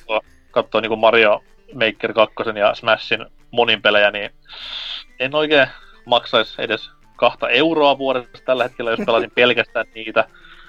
Okei, siis kyllähän muut pelit toimii näin, mutta silti viallinen tuote, niin en mä oikein tiedä. Mutta kyllä, jos SNES-pelit tulisi, niin ei se 30 niinku mulle niin paha olisi. Se olisi vieläkin puolta halvempita muilla.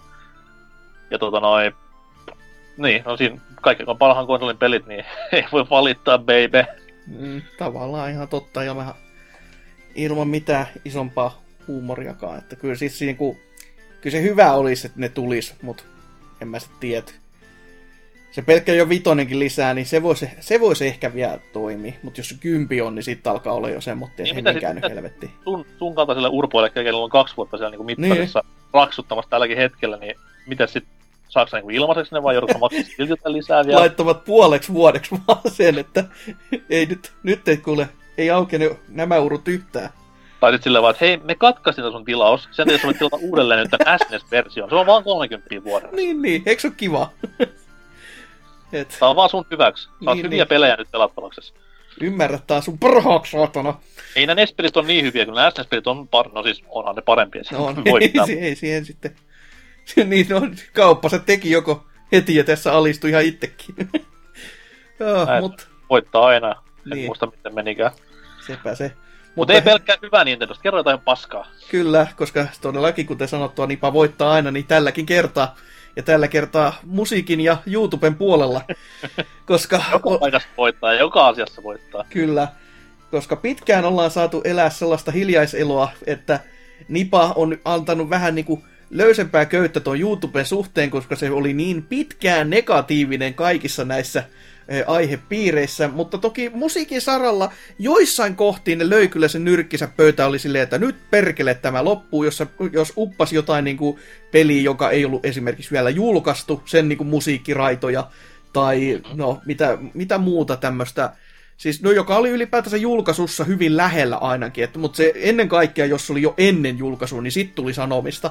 Mutta nytten nehän laittoi oikein kunnolla hippulat vinkumaan, koska Gilva Sunner esimerkiksi sai muutaman tuollaisen copyright-straikin. Puhutaan sadoista. Oli omia näköinen lista, kyllä. Oli. Twitterissä vaan lukee miehen alla, että game over, ja sehän se sitten oli. Ja mikä parasta, jokainen oli tsekattu manuaalisesti.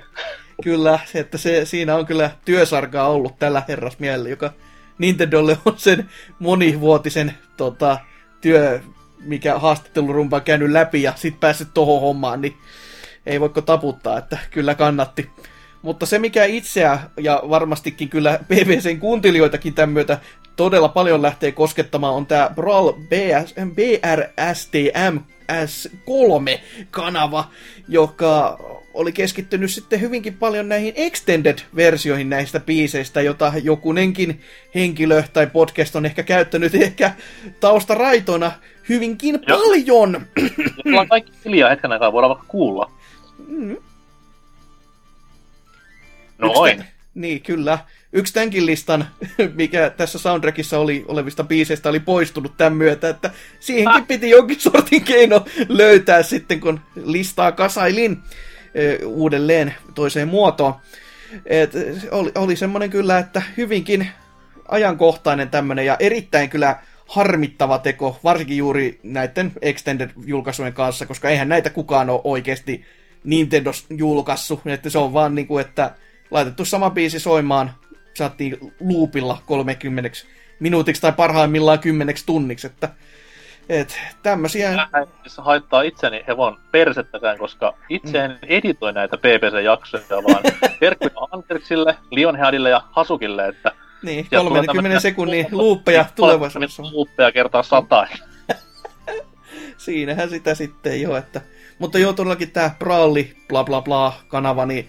Se ei saanut copyright-strikea sitten, vaan se poistui ja deletoitiin kanavalta suoraan ihan niin kuin käymättä lähtörudun kautta. Että aika surullista kamaa ja voisin kuvitella, että aika moni muukin kanava on kyllä saanut tästä jonkin sortin hittiä itselleen. Että muistaakseen, olisiko se ollut niin, että Supradark jopa ihan jossain paljon niin kuin aikaisemmin tätä jopa ehkä tuon Smash Ultimatein kohdalla sanoi, että he ei uppaa enää Nintendon musiikkiin ihan sen takia, että tämä muuten niin kuin lähtee käsistä.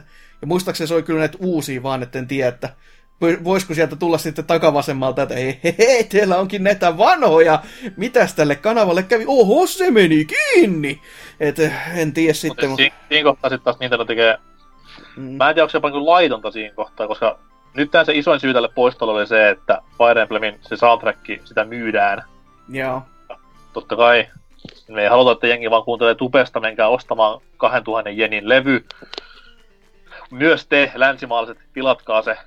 Niin, sieltä Amazon, tai niin kuin Japanin Amazonista, joka ei siis kuljeta länsimaihin näitä paketteja, että kyllä, sieltä tilaatte. Kyllä, se, ette saatana kuuntelista täältä, niin sehän oli tässä kohtaa se niin kuin isoin asia. Mutta sitten siinä kohtaa, jos mulla oli jotain Bakio Heerin NES-musiikkia jossain, peli mitä ei saa mistään enää, on monen vuoden tehtykään, mistä ei ole mitään rahallista hyötyä niin Konamille kuin Nintendollekaan, niin siinä kohtaa ne ei lähde sen poistamaan. Joo, ja mä en ymmärrä, että miksi tässä niinku...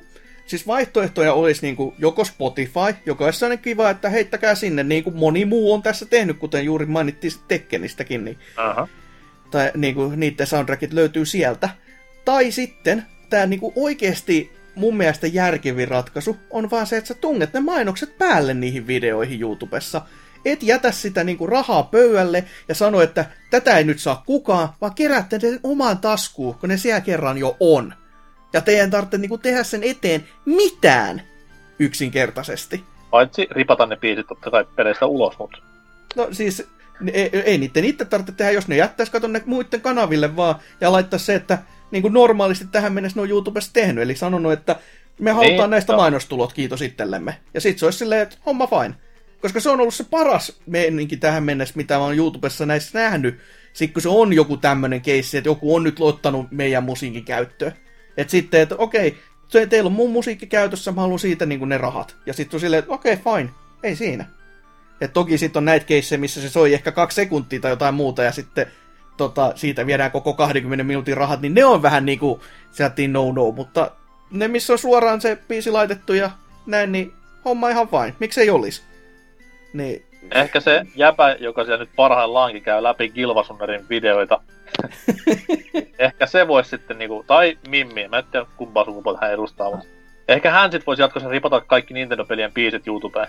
Niin, varmaan se olisi aika kätevä kyllä, että... Tekee nyttenkin niinku työtä, millä on tarkoitus siellä. Ensin rippaa, tai niinku tallentaa se omalle koneelle ja sen jälkeen äkkiä niinku viestiä, että jaha, tämä biisi ei sovi. Vitut, kun sieltä tullaan kottikärryn kanssa silleen, että tässä olisi niinku kaikki sitten, että aloitat tuosta Nessin pinballista ja jatkat sitä sitten ihan vuosien ja konsolien kautta tonne viimeisimpään Luigi's Mansion 3:een, niin oot varmaan silloin valmis. Joo, muutama 1000 tuntia tässäkin saattaa kyllä vierähtää ihan niinku repeästi, kun siitä niitä kuuntelee, mutta kyllä sulla varmaan aikaa on, kun aikaa ollut aikaisemminkin, niin mikä joku... Mikä tavallaan itse asiassa ei pidä paikkansa, koska Nintendolla hyvin harvoin on tommosia yli 3 minuuttia luuppaavia biisejä. No se on kyllä totta. Että... Hyvin usein on 2 minuuttia tuommoista jingle-meininkiä. No jos ne on ottanut ne extended cutit itsekin sieltä ja uppaa ne uusiksi, niin siinähän sitä 5 toren musiikkia kyllä, sitä 10 tuntia kyllä ihan mieluusti kuuntelisi. Että... Mut hei, BBC on aina pienen ihmisen asialla. Me tehdään tässä kohtaa protesti. Me ei pistää ensi jaksoon yhtään Nintendo-musaa. Fuck you, Nintendo! Tulee paha jakso. Siellä oli pelkästään Atari eteen, mutta... Sonic Pinballi siellä sitten pelkästään taustalla. Joo, ja kyllä. Räiskyy menemään, niin sillähän pärjätään ja varmaan saadaan kuuntelut nousu. Tai sitten meidän... vitu Hong Kong käy sikolomissa. Saatana 15 sekunnin vai 10 sekunnin lain. Joo, kyllähän se... Siitä kuuntelit kans ihan mieluusti. Monta kertaa.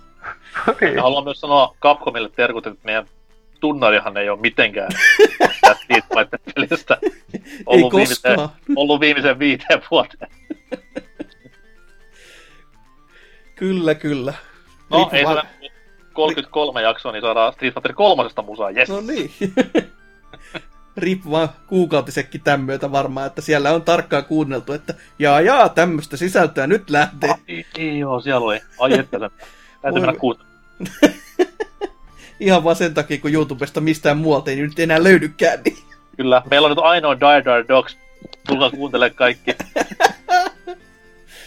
Kyllä. No, mutta joo, semmonen uutinen tähän väliin, että kiitos vaan Nintendo tästäkin hyvästä taas, että on se kiva maksaa teille rahaa aina. Mutta ei täällä sen kummempia, että mennään taas kuuntelemaan ironisesti musiikkia.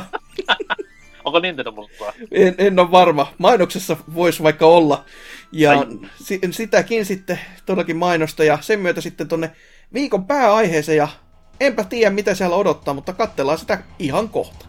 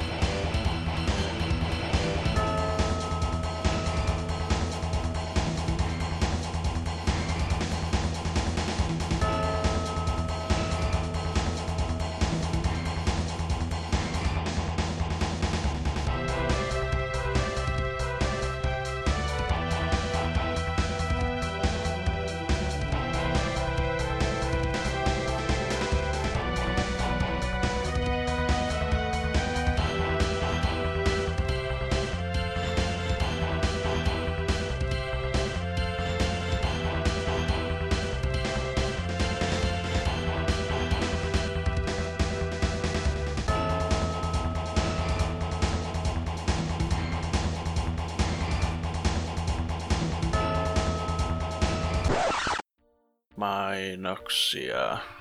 Miten saisin aikani kulumaan, kun rappiostriimaajat ovat nukkumassa, patemassa krapulansa tai muuten vaan poissa pelistä. Kuuntelemalla BBCtä. Myöskin käymällä kotisivullaan pelaajapodcast.fi sekä ottamalla heidän somekanavat haltuun. Saan elämääni sen verran sisältöä, ettei tarvitse alkaa itse rappiostriimaajaksi. Mennään siis äkkiä takaisin jakson pariin, ettei tämä tartu teihin. Pistetään Hasuki vähäksi aikaa tonne jäähyboksille tästä hostin paikalta ja annetaan homma ammattilaisille. Eli tällä viikolla pääaiheena on kalenterin mukaan kissa pöytälle. Ja mitä kissa tänään sanoo, niin kissa sanoo sellaista, että puhutaan hieman tämmöisestä ikävähköstä ilmiöstä kuin kuolleet tai ainakin helvetin syvässä koomassa olevat pelisarjat. Mutta tuodaan kuitenkin toivoa tähän kaikkeen vähäsen ja valon pilkahdusta myös. Elikkä miten elvyttäisit nämä pelisarjat tai toiset takaisin henkiin ja ennen kaikkea kenen toimesta. Et peliala on täynnä tämmöisiä keikkahommia, terkut vaan Sumolle ja Platinumille vaikkapa. Varsinkin jotka... Sumon viimeisimmälle projektille. Älä. Ai. Hyvin meni. Ei satu edes pelipyhälle. Mutta kuitenkin peliala on täynnä niinku tämmöisiä keikkatyöläisiä, jotka tekevät rahasta mitä tahansa. Jotkut ehkä vähän jopa rakkaudesta, who knows. Mutta on siis paikka antaa näille tyypeille duunia. Voi antaa myös ihan työllistetyillekin tyypeille duunia. Ja antaa heille käsittelyyn tämmönen pelisarja, jonka paluuta toivoisit just heidän tekemänään. Perinteisen tapaan käydään kolme vaikka kaikki läpi tässä vuorotelle ja vähän spekuloida, että mikä on meininki. Ja jos vaikka Ose antaisi meille ensimmäisen tämmöisen heikommassa jamassa olevan sarjan, jolle pitäisi jotain tehdä. Joo, no tos mietin tosi kauan aikaa ja sitten mä päädyin siihen, että todellakinhan pungien pitäisi tehdä uusi Hamtaro-peli. No eikö siis tuolla... Olis aika twisti, en osannut kyllä odottaa tätä. Joo, mut siis ei kun... Mä en tiedä, onko se hirveen uusi peli, mutta olen nähnyt joka kauppapaikan Coming Soon-listalla Hamsterdam-niminen peli. Aha. Mä oikeesti vihaan kaikkia vituhauskoja pan-vitsejä, mutta tää oli hyvä. Meikä eilen... Mä en tiedä miksi mä edes luin niin paljon tulevasta Cooking Mama-pelistä, joka tulee Switchillä ja Pleikka 4:llä. Siinä oli muun muassa monin peli ja mietin, että kun ihan autistista paskaa se varmaan olisi, että vois ostaa. Cooking Mama Pleikka 4:lle on kyllä. Siis se oli mun mielestä, se oli Switch ja Pleikka 4. On se aina ihan mahdollista, mutta onks niitä tullut koskaan Nintendo-alusta ulkopuolella? siis eihän se ois, sehän ei oo Nintendo. Ei ookaan, mut sen takia silti se niinku tuntuu just niin oudot, kun miksi se tulee niinku ulkopuolella, kun kyllä semmoista ei oo koskaan nähtykään. Niin. Siis se on sen niminen Cooking Mama Cookstar. Ja sit se se tulee joo PS4 ja Switch. No ainakin tiedetään, mistä seuraava teemaviikkoissa. Joo. Oonpa mitä vielä katsoa, milloin tää julkaistiin. Kun tää on nyt meidän pakko tätä. Kyllä. Voiko saatais tää vauvahoitosimulaattori myöskin? Joo, se mä haluan. Ja vauvaohjaaja. Kyllä. Se vauvaohjaaja. En tykkää mistään niin paljon muuta kuin tunkea kaukosäätimeen vauvojen perseeseen. Mut nyt siis olisi helpompaa, kun joyconit on vähän pienempiä kuitenkin. Sitten ei saa niin paljon nautintoa. Siinä on paljon siinä huutamisessa on se nautinto. Olisiko nyt se kukimavan vitun julkaisija jossain? En mä löytänyt sitä. Ja vittu, kun miksi me edes puhuta jostain. Psykoosit heti ennen ensimmäistä valintaa, niin se on aina hyvä.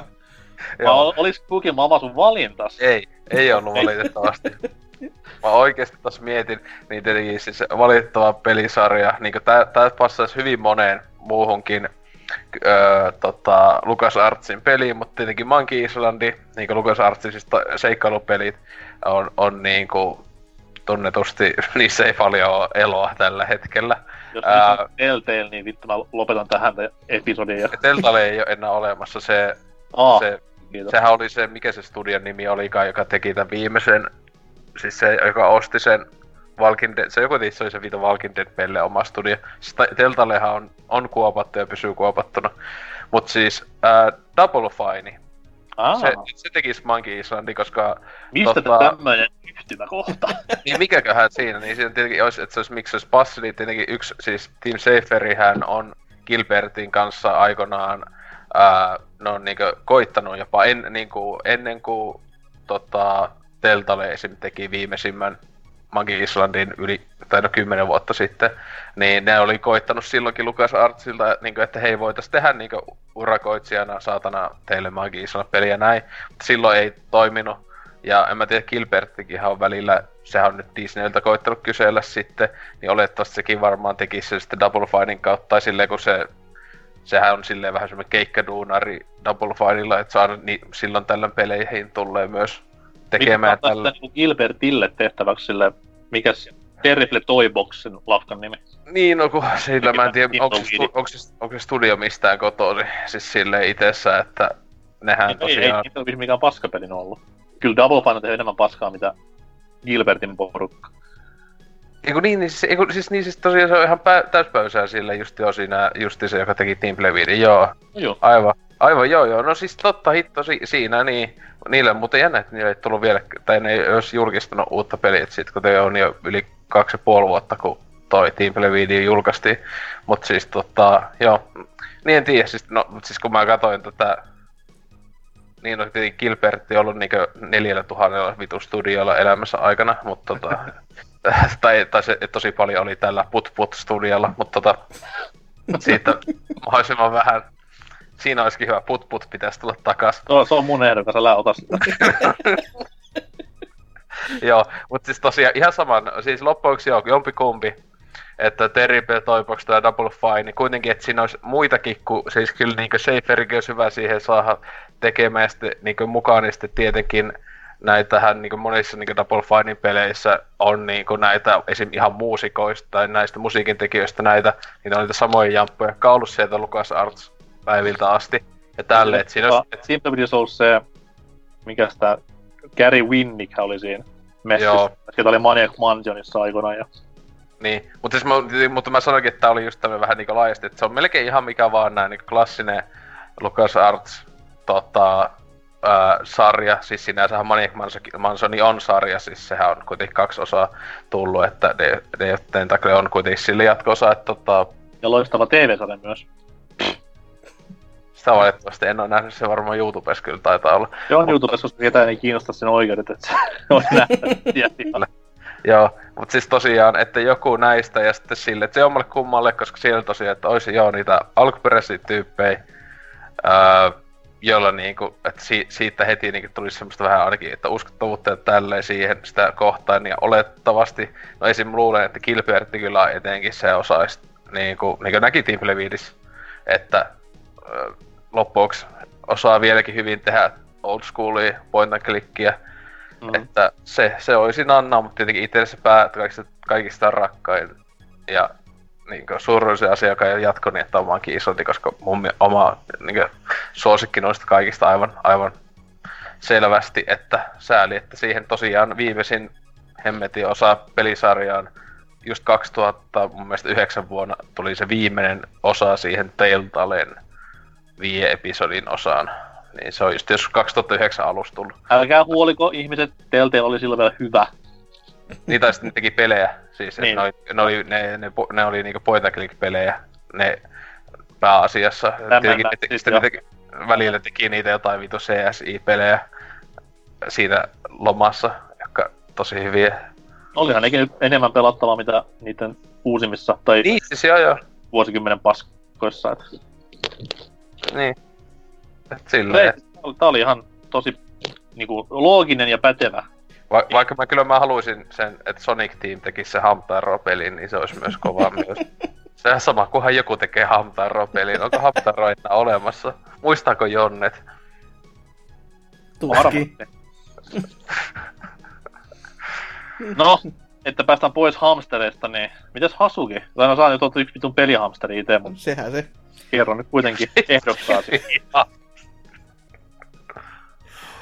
Kyllä, no, kun tuosta pääsin itse puhumaan noista rakkaammista noista Metroidvanioista, niin miksipäs ei tämmönen Konamin ikusarja kuin Castlevania, joka lähdettäisiin tekemään vaikka jonkun muun toimesta kuin Espanja Hedelmien, jotka laittaa sen täysin mullimallin koko Loren ja pelin muutenkin, ja annettaisiin se vaikka Way Forwardin kätösiin, että sieltä saisivat tehdä semmoisen oikein mainion teoksen ja ennen kaikkea erittäin nätinkin teoksen, koska kuitenkin Konami on pikkuhiljaa alkanut taas vähän lämpenemään näihin pelidiileihin, ja vähän ne on kuitenkin osassa ne ei ole ihan niinku siellä järjen niinku korkeimmalla pallilla, kun miettii nyt tätä esimerkiksi tulevaa Kontraa, jota on jo monta herran vuotta tehty, ja sehän näyttää niin hyvältä, että sitä varmaan ostaa ei ketään. Että tässä kohtaa, kun toi animaatiosarjakin on kuitenkin nyt Netflixissä saanut jo 2 seasonia, niin jos siihen saataisiin vaikka sellainen samanlainen ulkoasu, että siis saataisiin vähän niinku yksi yhteen näitä juttuja, ja sit jos tehtäisiin vaan niinku Metroidvania tyylisesti, ja Way Forward kun nyt osaa tehdä noita pelejä, niin kyllä niinku nauttisin aivan täysin rinnoin siitä, että pääsit tällaista tekelettä pelaamaan. Ihan, siis ok. Mä just ajattelin nauraa sitä, että Way Forwardin vois pistää oikeastaan jokaisen näihin niin vois. Tän ja osion peleihin, koska kuitenkin firma on ihan helvetin hyvä just tämmöisissä mittatilaustoissa ja toi osaamista löytyy ja kauniin näköistä osaamista ennen kaikkea. Sehän se. Mut Way Forwardin Castlevania, se olisi nimenomaan ehkä ulkoisesti vähän tommoista niinku animaatiompaa styliä. Sehän se. Eikä se olisi se tyyli, mikä Bloodstainedkin olisi ehkä pitänyt ottaa. Suuri tämmönen ehkä tähän kohtaan. Että oisin kyllä tykännyt ja tavallaan voisin jopa uskoa, että tommonen diili tapahtuisi, mut en elättele vielä. Juu, ihan varma. Ehkä okay. Sitten joskus. Pätevä idea. Meikäläisen ensimmäinen pelisarja on äärimmäisen pitkäikäinen, yksi pelialan pitkäikäisimmistä pelisarjoista, se on NRI. NHL, jotta siis EA on tässä dominoinut jo usean vuoden.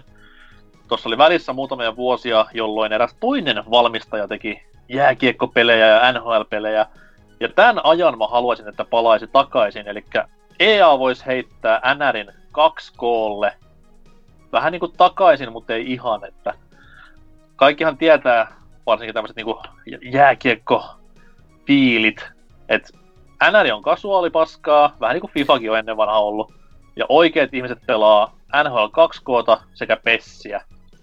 Ja NR 2K-pelit oli ihan tautisen kovia kendopelejä aikoinaan, siis se kaikki muokkailujen määrä ja kaikki General Manager-modet, vuosia jo ennen kuin vittu NRin tuli nämä näin, niin huhhuh, ja vielä kerran huhhuh, niin jospa tämä 2K saisi laadukkaan NBA 2K:n tavoin nostettua NRin niin kuin sinne next levelille, koska nyt se on niin kauan junnannut jo paikallaan, että rupeaa vähän niin kuin hävettää heidän puolestaan, enemmän hävettää suomalaisten puolestaan, että peliä ostaa joka vitun vuosi, mutta 2K:lle ja realismit tappiin, niin kyllä naattisin.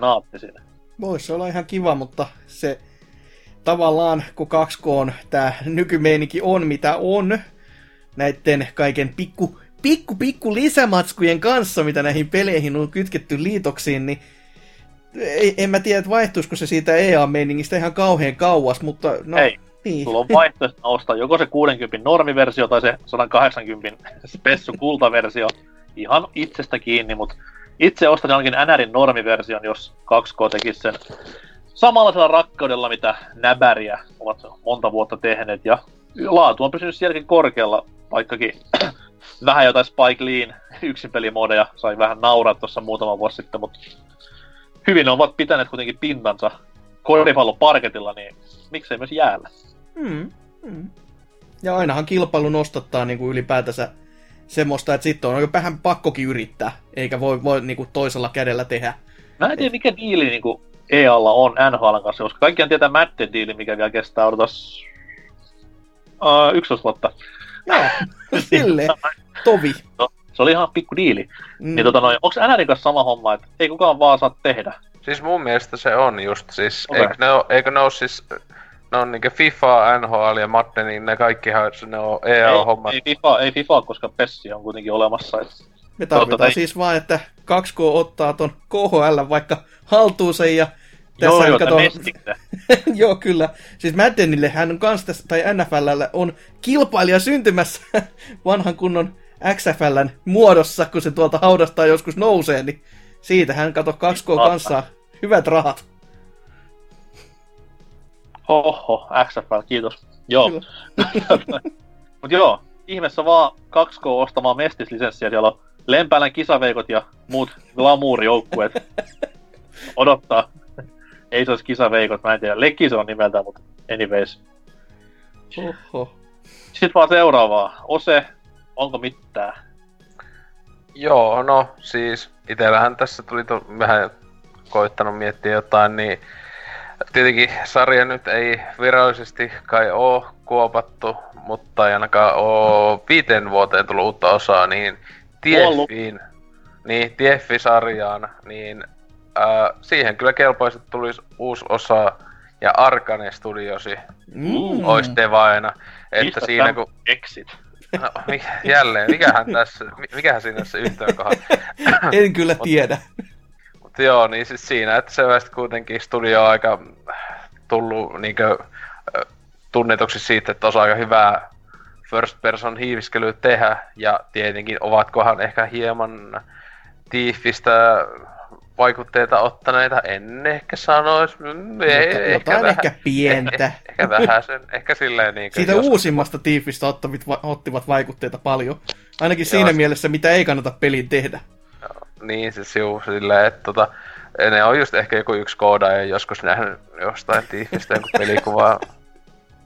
Että tolleen, mutta että, ja siis siinä kun tosiaan, vaikka siis on ihan toi Eidos Montreal, joka viimeisimmän Tieffin teki, niin sekin on hyvä studio, mutta niillä tietenkin siellä on niinku ne omat ongelmansa ollut, mitä on niinku kuullut just sit tässä, joka oli sitten jälkikäteen teki tämän Mankind Divided Deus Exin kanssa, että siis se kirjaimisesti Square Enix kusee ihan totaalisesti näiden tyyppien niinku muroihin, koska nehän tosi paljon tunnetusti näistä länsimaisista studioistaan tykkää ja näin edespäin, tai etenkin välittää niistä ja muuta. Että sehän oli just kunnon joku crunchi-helvetti kai tuo Tieffikin, että siitäkin ehkä olisi voinut joku ihan laadukas peli tulla, mutta se oli niinku pakko laittaa ulos tälleen, että... Ja tietysti sekinhän, se tuli just kummallekin niin vanhalle ja uudelle sukupolvelle, joka on aina hyvä asia tietenkin. Pelin devaimissa ei ollenkaan varmaan niin hankaloita asioita. Mutta kuitenkin Arcane Niin, että jos siinä olisi ainakin hyvä semmonen, että antaa nyt niitä testata sitten vaikka, että niin, että mä en tiedä mitä siinä. Se on ainakin tuli ekana mieleen hyvää first person hiiviskelyä, että kyllähän Arcade Studios voisi tehdä vaikka jos toinen vähän niinku hiiviskely, mutta sit se olisi aika siisti täysin toisenlainen, mutta se ei ikinä tulisi toteutua, mutta että Manhuntillekin vaikka jatkoa, mikä ettei olisi vaikka first person twistillä sitten.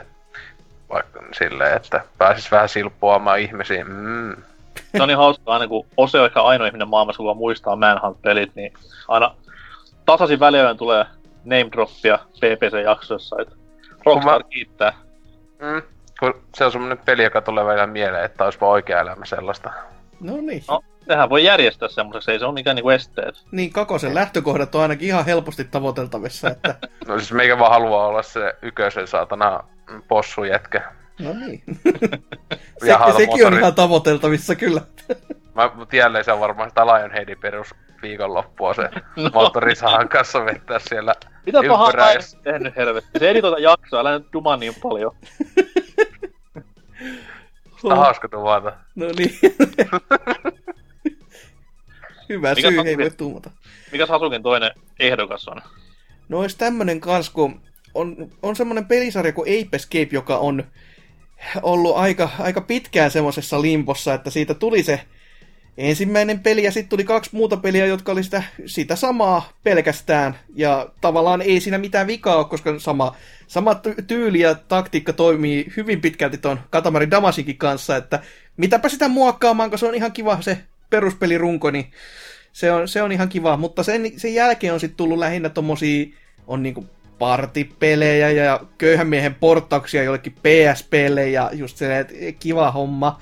Mut mitä jos... Sen sijaan, että Sony mainostaisi ja totesi, että hei, meillä on jotain Ape Escape-asiaa ja sit käytännössä ei paljastakaan yhtään hevon vittu mitään, niin ne olisi antanut sen Insomniacille käsiin. Ja sit ne tekis sellaisen, niinku, sellaisen kivan pelin, jota olisi niinku kiva pelata, kun ne niinku osaa pikkasen puolta. Ne on kuullut juttua, että se menisi niinku... aika nappiinsa, että ne tekis tommosen kivan tasoloikinnan äärimmäisen nätellä graffoilla ja sitten vielä kivalla pelattavuudellakin, ja siis totta kai tässä järjestyksessä, koska graffat tekee pelin, niin se olisi semmoinen, mitä olisi oikeasti kiva nähdä. Toki Spider-Manin jälkeen voi olla, että ne sanelee pikkasen ehkä ne omat ehtonsa, että mitä ne lähtee tekemään, mutta toi olisi silti semmoinen tapaus, minkä mä haluaisin nähdä, että Ape Escape vaan tulisi takaisin, ja Insomniac olisi semmoinen hyvä tekijä tähän näistä sitten puskemaan lävitse, että tuskin sieltä mitään huonoa nimittäin tulisi. Toi olisi kyllä niinku mahtava veto. Mm-hmm.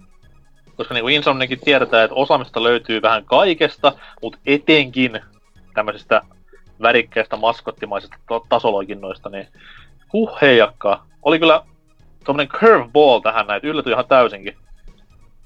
Itse olisin pistänyt ehkä siihen kohtaan tyyliin Old School Raren tekemään sitä, tai no ehkä jopa Nintendon tässä kohtaa, mutta kyllä Insomniac kaikista vaihtoehdosta on jopa ehkä realistisin, jos ajattelee oikein. Sehän se. Totta kai ei se tule koskaan tapahtumaan, mutta se nyt tiedetään. Jos tulisi niin. Jos tapahtumaan, niin tässä niin olisi ideaa, sanotaan näin. Ja siihen vielä, siis sä haluat mainita myös, että Spikehan nähtiin PlayStation All-Star Battle Royale-peli. En unohtanut. Kyllä ne tietää, että on vielä olemassa sarja. Ei ole PlayStation Battle Royale-sarjaakaan olemassa. Vielä. No, niin, että sais toi. Siellä alkaa, niinku Smash-tiimi alkaa tekemään vaan sitä. Bandai Namco. Niin. Ei helvetti. Se olisikin komea, kun ne tekis molemmat. Ja sitten toinen on ihan tajuttoman paska. Eli siis Smash tietenkin. Siis niinku, niinhän se menisi. Mut ei, toi oli hyvä. Pistetään ehdottomasti lyijykynällä paperille ja paperikehyksiin. Meitsin toinen. Tää on... Mä otin vähän vapauksia tässä näin. Tai, no itse asiassa en ottanut vapauksia. Kaikkihan tietää, että Fallout on kuollut pelisarja. On. Viimeistään viime syksyn jälkeen. On. Niin oisko kiva homma semmonen, että Obsidian, joka nyt on tehnyt semmosen pikkusen ihan vittuun kovan old school roolipelin, niin kuin Pillars of Eternity tässä viime vuosina, palaisi takas tänne old school Falloutin maailmaan tämmöisellä Pilarsin enginellä tehdyllä Fallout-pelillä. Uhuhuhui, saatana. Kyllä, kyllä. Huhhuh. Sä vitu homo, mut siis tota... Kerro nyt konteksti tähän vitu homoa, että puljat jää ihan epäselväksi. Mulla ois ollut seuraa, että Inixelle ois tehnyt Falloutin. Mut siis tota, siinä on ihan sama mun mielestä kumpikin. Tai siis, siinä on vähän se, että Obsidianilla tietenkin tulee tää... Melkein Falloutti on nyt tulossa. Niin se voi olla kyllä semmonen siis aika keskisormen siis näyttö jo itsessäänkin, mutta jos olisi vanhan tyylinen... Niin, siis jos itselläkin olisi ollut se, että just Old School ja sitten In Exile siis tietenkin, että olisi tehnyt, koska no, Brian Fargo ja tälleen, ja sitten tietenkin niillä tekisi sillä, niinku, mitä ne on nyt tehnyt Wastelandeja, niin, mutta sitten kun ei Westlandissa on, niin se on se tiimipohjaisuus ja tälleen, se niinku enemmän, tai se on se kunnolla silleen, että on niinku Falloutit, on kuitenkin eri pelejä kuin Westlandit. Niin mun mielestä se olisi niinku järkevää jatkumoa silleen siihen old schooliin, koska niinku Obsidian niin kuitenkin ne on nyt, ne tekee myös niinku 3D, kunnon 3D-pelejä. Niin, ne ei oo enää se niinku, tää niin sanottu toinen mercenääri, kun Mikkis osti ja antoi rahaa, niin nyt niin, on vaan niitten mercenääri. Niin, ne tekee nyt niinku just, mä luulen, että Obsidian aika paljon varmaan tekee tämmösiä isoja pelejä nyt, tai niinku siis tämmösiä, että kalliimpia pelejä, voisiko sanoa, että, ja näin edespäin, mutta... On se aika hauska sille, että niinku tää Outer Worlds veisi vähän niinku Falloutin paikan pelimaailmasta, tän niinku nykypäivän Falloutin, ja sit jos In Exile tekis Old School Falloutia, mikä olisi parempaa kuin Falloutti, niin... Jos niinku kaikki tiet tukossa, voitaisiin sanoa. Joo, näin. Bethesda taputtaa siellä käsiään yhteen, että 7.6 on oikeesti hyvä peli, kaikki tykkää siitä. Sitten ne tekee silleen, joo, pelastetaan Fallout tähän Shelter 2. No niin. Fallout 77 vaan tulille niin. Tää oli mun ehdotus tähän näin, sori nyt vaan osa, mut keksipä äkkiä joku uusi tai... Ei, no mulla oli backup, joka pikkasen huijaa, että tota... Ei oo sillä tavalla sarja, mutta semmonen tuli mieleen tossa, että Eternal Darkness sais tulla takaisin. Ja siis Silicon Knights ei ehkä niinku... Ei ehkä tehdä pelejä. Et tota, siitä, että terkkoja vaan Dennis Dayakille, että se on kyllä videopelimaailman isäntä kauttaalta, että tota... Mut tosiaan, että semmonen, että... Tää, joka muun muassa on tehnyt nyt näitä Resident Evileitä ja näin, niin Capcomi sais, että Nintendo laittais silleen, että haroo, tehkääpä meille Eternal Darkness 2, että tota, sillä teidän Ressu 2, tai samalla kuin millään Remake 2 moottorilla ja näin edespäin ja tälleen, että jatko-ossa... Ihan niinku Remake 1 moottorilla. Niin, siis ihan sama, mutta siitäkin, että mikä Switchillä nyt toimis, mut siis tota...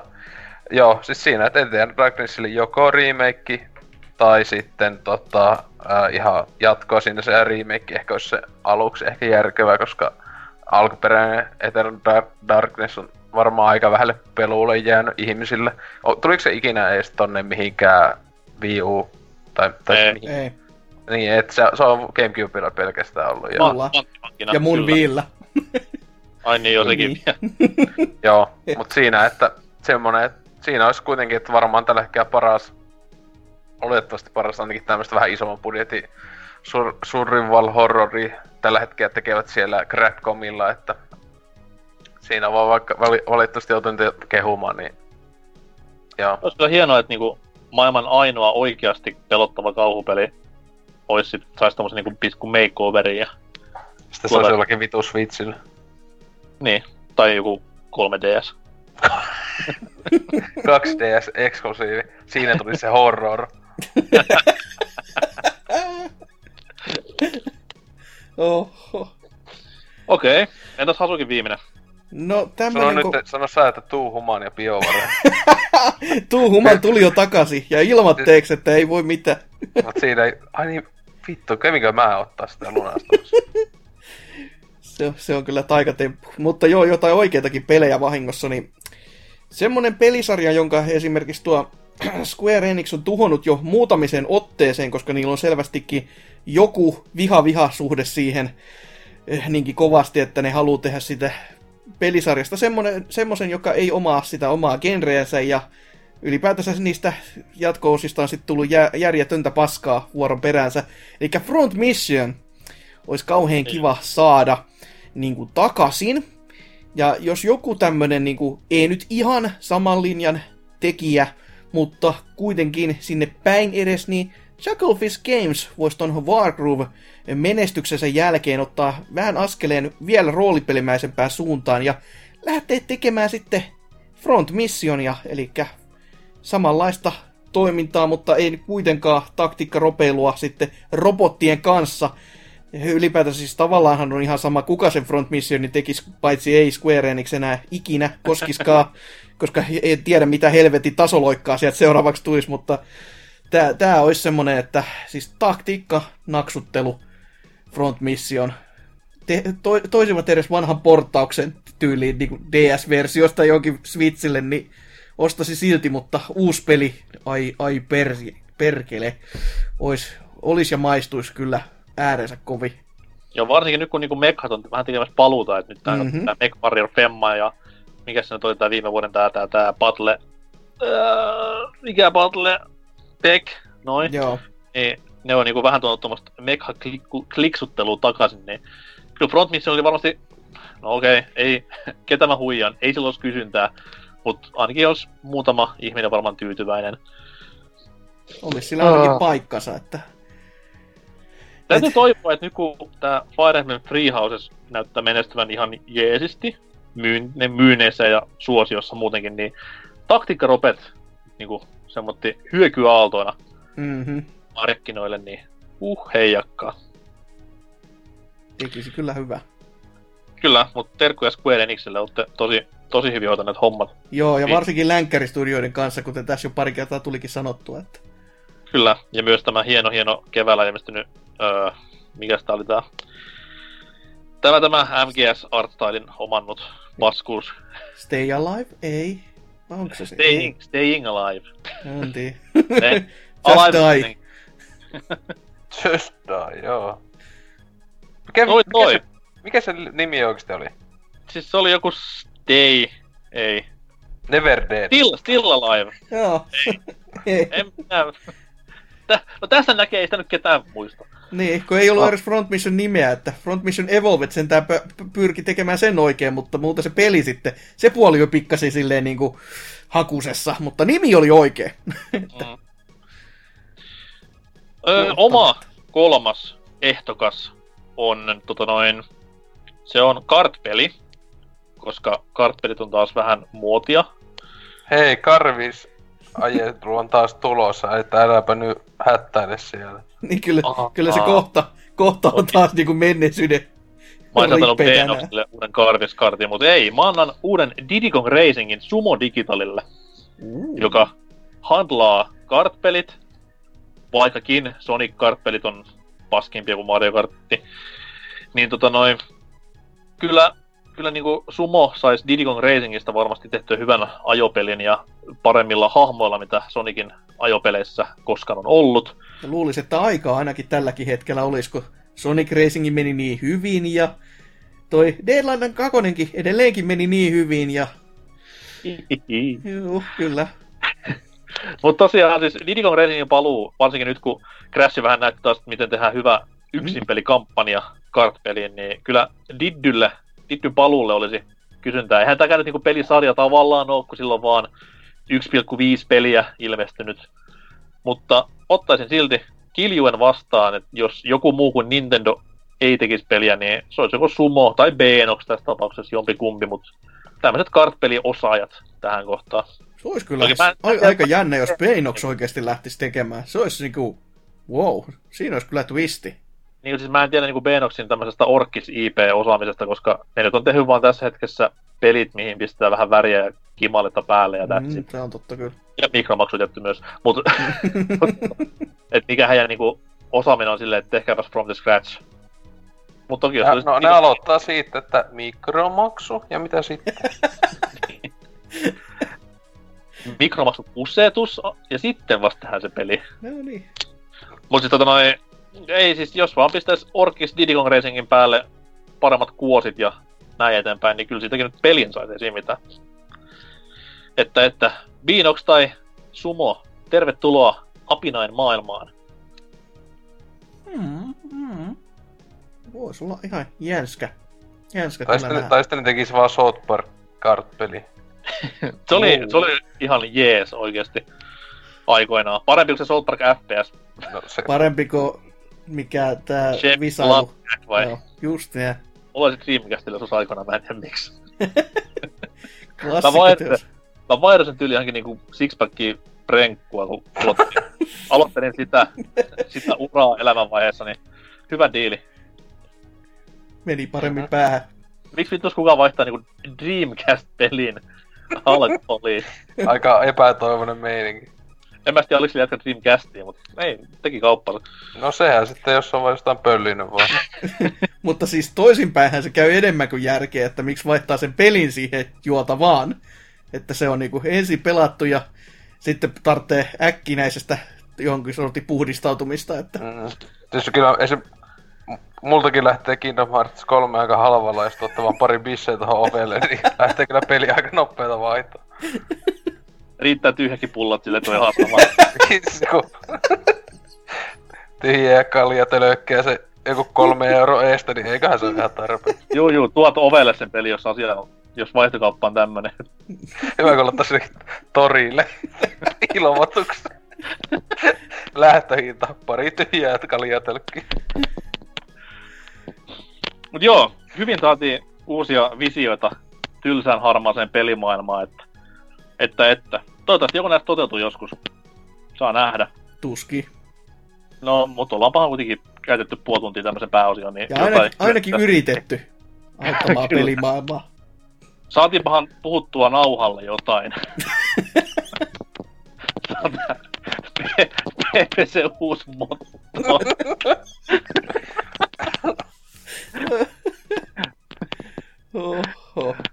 Mutta Hasukille takas hostin ohjakset ja musiikin kautta kysymysosioon.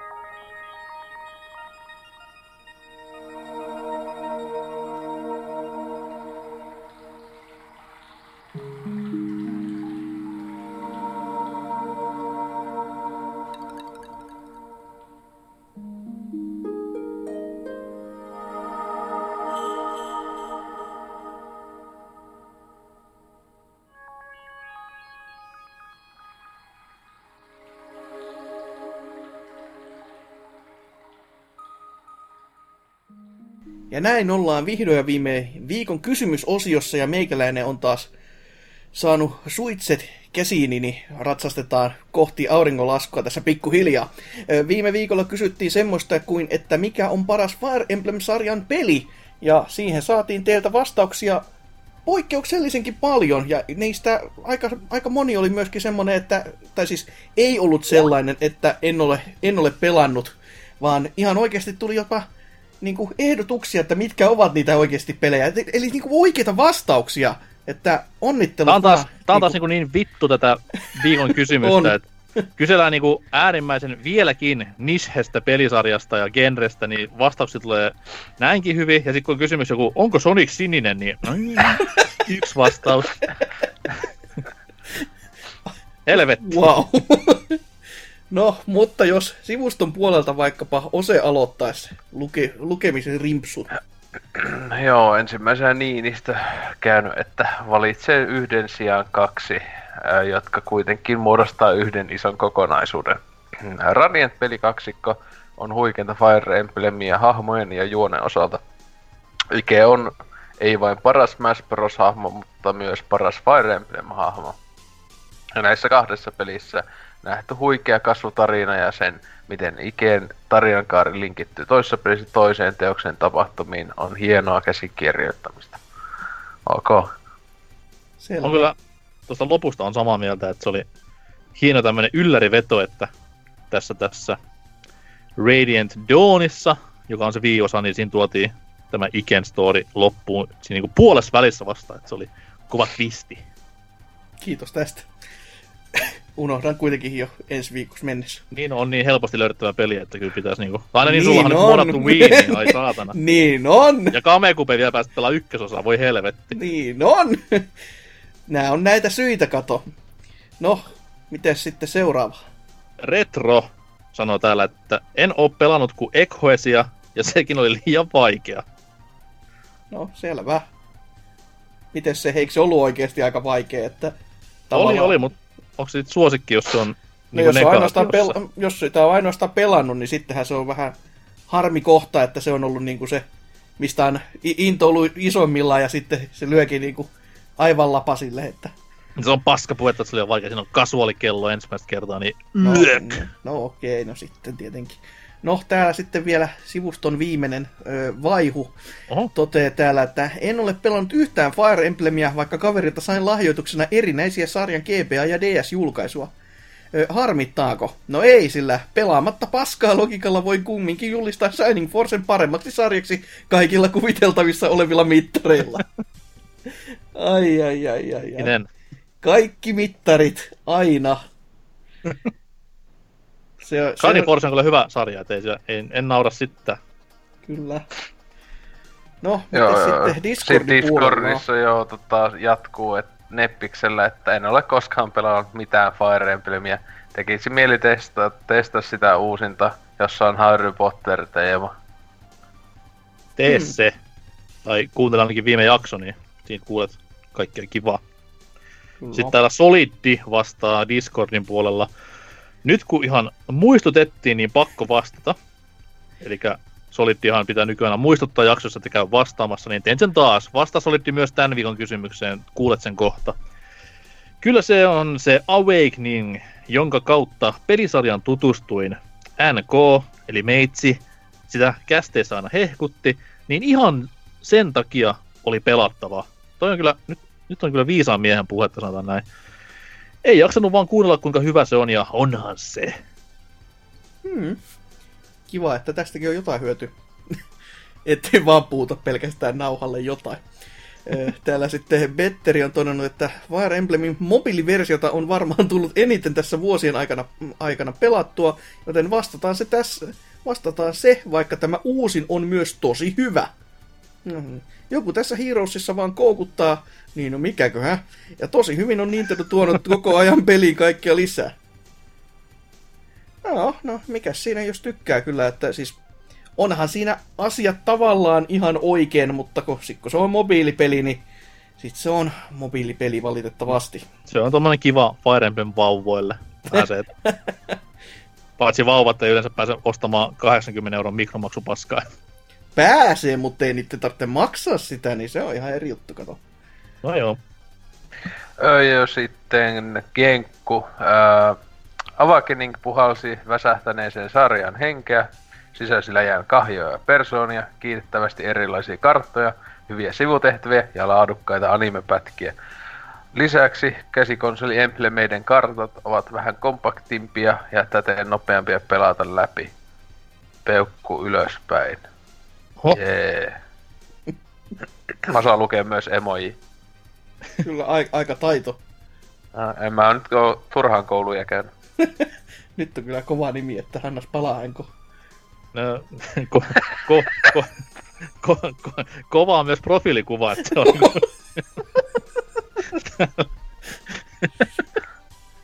Onks tää siitä uudesta meemistä? On.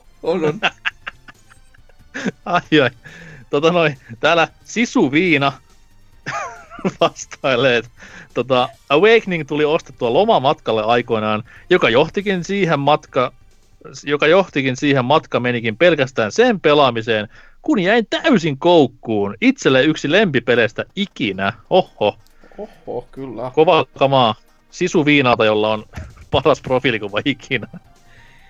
Kyllä. No täällä sitten Tema on käynyt pelien tekemisen lomassa kertomassa, että Awakening oli kyllä hyvä ja puhasi uutta puhtia sarjaan, mutta GameCuben osat vievät voiton niissä kirjoissani.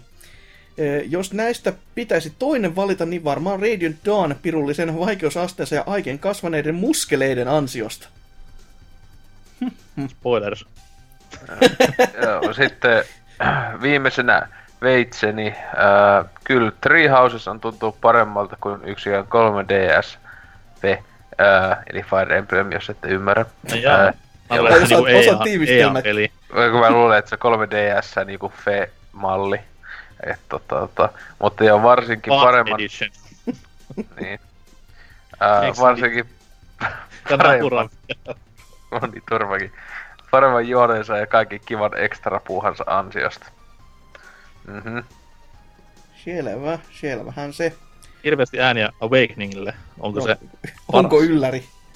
Että se on kuitenkin se myydyi varmaan niin kuin sen, tai se isoin käännepiste koko sarjassa. Niin... No joo. Että mutta niin, mites niitä meidän vastauksia sitten, että mites on se, mitä oot pelannut? Tietenkin Fire Emblem Warriors. No niin, sehän se. No ei, kun en mä tavallisesti en oo pelannut, kun se näyttää niin hyvältä peliltä. Mutta no siis itähän en oo ostanut ja omistan vieläkin ainoastaan just tuo Awakeningi, että silleen ja sekin mulla jäi jonnekin puoleen väliin, en mä tiedä paljon, 20 tuntia, en mä tiedä, jotain sitä lokkaa pelannut. Se vaan ei muista mikä tuli joku vitu paska Pokemon tai joku tuli tilalle, jota piti pelata, mutta se on jäänyt kesken. Tietenkin vois vittuillakseen sanoa se kännykkäpeli, että sitä mä oon ainoastaan pelannut kahta Fire Emblemia, Awakeningia ja sitten kännykkäpeliä. Kännykkäpeli ehkä 40 minuuttia, en tuntia. Se oli tosi hyvä. No, on se paras Nintendon varmaan käsikonsolipeli. Et hei käsikonsoli. Joo. Ei todellakaan mennä sanoa mobiilinen. Mä siis todellakin. Siis käsikonsolipeli, todellakin. Vittu on kaikki New Leafit ja nämä niin. Kuhaa. Pokemonit. Vittu. Link to the Past. Ei kun Link's Awakening. Ja paskaa. Ja sitten Switchikin on käsikonsoli. Niin joo. Elikkä EQS on parempi kuin Breath of the Wild. Totta vittus. Tai siis Heroes vai mikä vittu se on? Niin Heroes. Hyi helvetti. Oho. Mites se tänko on vastaus? Teikäläinen kun on kuitenkin ehkä hiukan enemmän näitä sarjan pelejä pelannut. On just mä haluaisin kovasti sanoa, että toi Radiant kaksikko just sen takia, jos ne on ainoat jatkuvalla juonella ja toisilleen niinku jatko-osan ominaisuudessa toimivat Fire Emblemit, mutta kyllä se niinku Awakening on loppupeleissä se, mikä pelasti sen sarjan ja on muutenkin ihan törkeen kova peli. Ja semmonen niinku Fire Emblem-peli, minkä antaisin semmoiselle henkilölle, joka ei koskaan pelannut Fire Emblem-pelejä, että otahan siitä ja opi pelaamaan, kloppi. Niin, kyllä se Awakeningkin on, mutta Treehouses on ihan vitun kova myös. Joo, siis kuten sanottu tässä sarjasta, nyt on paljon ollut juttuja. Siis Awakeningkin on niinku käytännössä se, joka kuitenkin ensimmäiseksi käänsi koko sarjan kelkaa, koska Nintendo tajus painaa niitä ehkä enemmän kuin 2 kappaletta, ja siitä ihmetteli, kun myynnit on vähän alhaiset, että niitä oikeasti oli, koska eihän yhtäkään näistä peleistä ei kaupan hyllylle kyllä saatana jäänyt, mutta niitä ei, oli vaan siis niin vähän. Digi pelasti myös hyvin palveet niin kohdalla. Siis sekin. Mut kuten sanottua näiden pelaamisesta, niin sehän on kato se mun ikisynti näissä kaikissa, että mähän vaan ostan ja hommaan keinoja pelata näitä pelejä, jotenka mä olen pelannut siis vittu sitä mobiilipeliä. No niin. Ja se on mobiilipeli. Toki kyllähän siitä sen niinku, se idea, se ydin välittyy ja se hahmokeskinäisyys ja siis tämmöiset niinku vähän edes, mutta kyllä niinku kyllä ne houkuttelee paljon pelaamaan, mutta sitten se on just toi, että mistä on halunnut aloittaa. Et Awakening olisi semmoinen totta kai, mutta sitten se on se vanha kunnon Netflix-efekti, että tässä mulla nää nyt olis. Mitäs mä teen? Katsellaan joskus myöhemmin. Sä oot niinku niin ilmainen nykyjonne ja short attention span. Teikä sitä yli tunnin, niin mä pelaan. Katon YouTubesta ja katon Twitch-striimiä. Mikä on? Itse katon vaan sitä, että en päässyt sen kiinnostaa. No niin. Kaikissa peleissä loppuelämä ja... joo. Siis se on sen mukaan. Mä oon pleikkariin nakannut jo vituun roskia kaikki. Jos sinnekin saisi Xbox Liigan, niin kyllä sitten alkaisi mutustamaan. Mutta joo, niin en ole pelannut kuin sitä, niin en mä haluisi sitäkään sanoa, kun se on vittu mobiilipeli, että heitän tähän. Ei oo, se on paras käsikonsolipeli, eikö just sanottu? niin, älä nyt häppeile sitä. Oi, miksi? Oi voi. Mutta joo, kai se sit se on. Ei. Hoi, mutta niin, uutta viikon kysymystä sitten pitäisi meidän heittää myöskin ilmoille, ja kun tuossa puhuttiin vaikka mistä tuossa pääaiheosiossa noitten kuolleiden pelisarjojen ja kelle ne pitäisi heittää, niin totta kai BBC Twistillä käännetään taas koko juttu päälailleen ja kysellään semmoista, että mille pelistudiolle et antaisi mitään pelisarjaa ikinä työstettäväksi. Että vastatkaa siihen ja kertokaa, että mikä pelistudio on teidän se heikko kohta, mitä ei pitäisi enää maanpinnalla nähdä ollenkaan. Vastaan Remedy. No ei no niin. Huhhuh. Anteeksi, Suomi torilla ja kaikki kartalla, eikö miten se meni? Selvä, juurikin näin. Hoi, mutta miten sitten tämä jakso? Mikä sun loppufiilikset, NK? Alright, oli siistiä. Pahoittelut viime osassa kuuluneesta oudosta mikrofonirapinasta. Sain selville, mikä se oli. Mikä se oli? Muistakaa aina, kun lopetatte Skype-puhelun ja startatte uudelleen Skype-puhelun, niin laittaa toi Yeti-mikrofoni päälle, eikä Applen oletuslaite. No se selittää aika paljon. Tässä vinkki kaikille aloitteleville podcastajille. Niin, nääkin oot semmonen. Säkin oot silleen, et sä nyt kovin monessa jaksossa on vielä ehtinä ollut. Niin, näinhän se. No ei, vahinkoja sattuu, että ja useimmin kuin... No, todella usein täällä. Leonhard editoi kaikki ne pois sieltä. Joo, todella. Saadaan tyhjää ääntä. White noisea pelkästään. No sehän tätä on kyllä, mutta ei siinä. Sen enempää, mites on se? Lisää white noisea sultakin. Joo. White power noise. No niin joo, mä nyt menossa White Power -festareille kuukauden lopussa, että tietää, mutta... Että siellä hailoillaan sit Savossa. Katsotaan päästäkö taas lehteen, mutta joo, ette lumihankkeen eikä... vaan halailemaan, että tää on vaan tämmönen kiertoilmaisu nyt, että koitatte siellä olevina olla jotain suurta ja tosi oikeistoa, mutta ei. Niin. Ei kannata olla pigmenttivirheinen, jos haluaa sinne, mut siis joo, kai sitä ehkä voisi tulla alle 2 kuukauden päästä uudestaan. Tossa just yhdessä vaiheessa mehustelin jo sitä, että ai kunhan tulee WoW Classic, niin pääsee sitten sitä hypettämään, että... Niin varmaan saat aikaa kun... irti sen verran, että pääset joo. Sitten tulee hypettä, että uskokkaan kun hyvä tää 2004 vuoden peli on. Joo, voit sitten Trifun kanssa vetää se yhteissessio, vaikka YouTuben puolelle videoidakin koko helvetin. Ei. Seikkailu. Kyllä meillä on jo yhdenlainen oma porukka kasassa, että kyllä me voidaan tehdä jotain. Ja sit tulee varmaan semmonen, että YouTube-kanava suletaan. No niin, siellähän se. Oi voi. Taustalla pauhaa effect-videot ja... Hoho. Yeah. Mut eipä siinä joo, että siis... Omastakin mielestä nyt kästi meni ihan mainiosti kyllä, että saatiin... puhuttu jotain nauhalle, kuten tässä on jo standardiksi laadittu, ja ihan jotain hyvääkin. Olisiko vähän niinku jakson nimen siinä? Silleen, tuli pahan puhuttua. Puhuttiin niin. Jotain nauhalle. Siinähän se, ei kai sitä sen enempiä jo kannata melistä. Mutta joo, ei siinä todellakaan sen enempiä, että totta kai kaikki somekanavat menkää niihin ja niin poispäin, että kyllä te tiedätte, jos ette tiedä, niin menkää sinne sivustolle, joka varmaan jossain siinä mainoksessa ehkä sanotti. Ja mikä tärkeintä, hyvää Tupekonin jälkeistä elämää. Kyllä, tai siis elämää. Lempparijuhlani vuodessa. Kai Vulpes menee Tupekoniin. No pitäis mennä, kun on nykyään niin Tupefeimeis.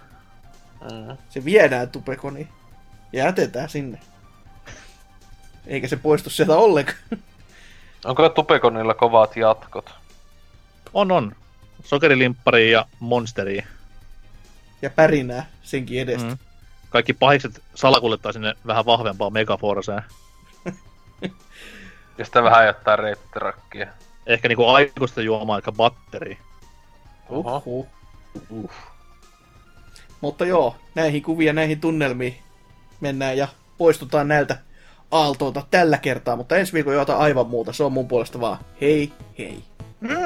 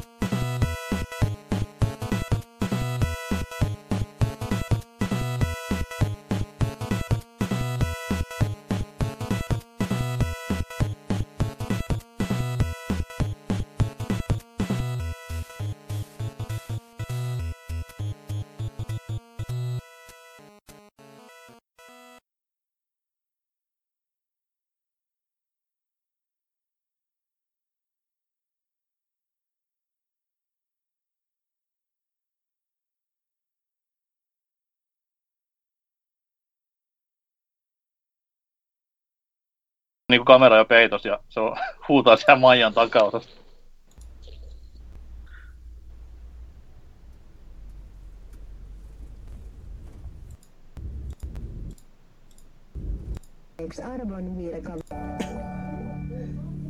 Jo 6 minuutis jopa.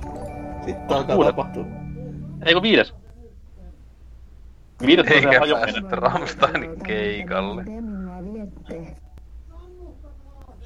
Poliisi on... Mistä noin chatti tiesi, että poliisi on ulkona? Se on 5.13 kohtaa. Nyt on paskanen hauro paras. Vitun piipaa, hei saatana. Luoja kiitos, että joku otti sen talteen. Hieno. Siinä sitä miettii, kun... Ei se poliisikaan viitti siellä varmastikaan itsekään nauraa, vaikka kyllähän toi vittu hajottaa ihan kenen tahansa, kun yhtäkkiä kauhean metelillä vaan piipaa. Anteeksi virkavalta, mihin täti sinua viettää? Noniin. Joko? Oota heti. Ai kamala. Ai niin ne kysymykset, joo. Mille pelistudiolle et antaisi mitään pelisarjaa ikinä työstettäväksi?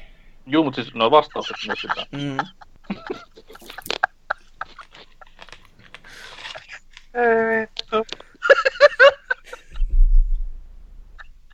Nyt on tässä poliisillakin kestävistä.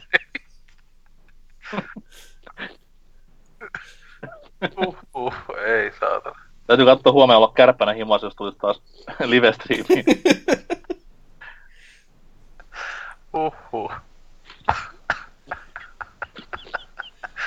Tyhmiä kyttiä suossa. Oi vittu. Noniin, ollaan me valmiit.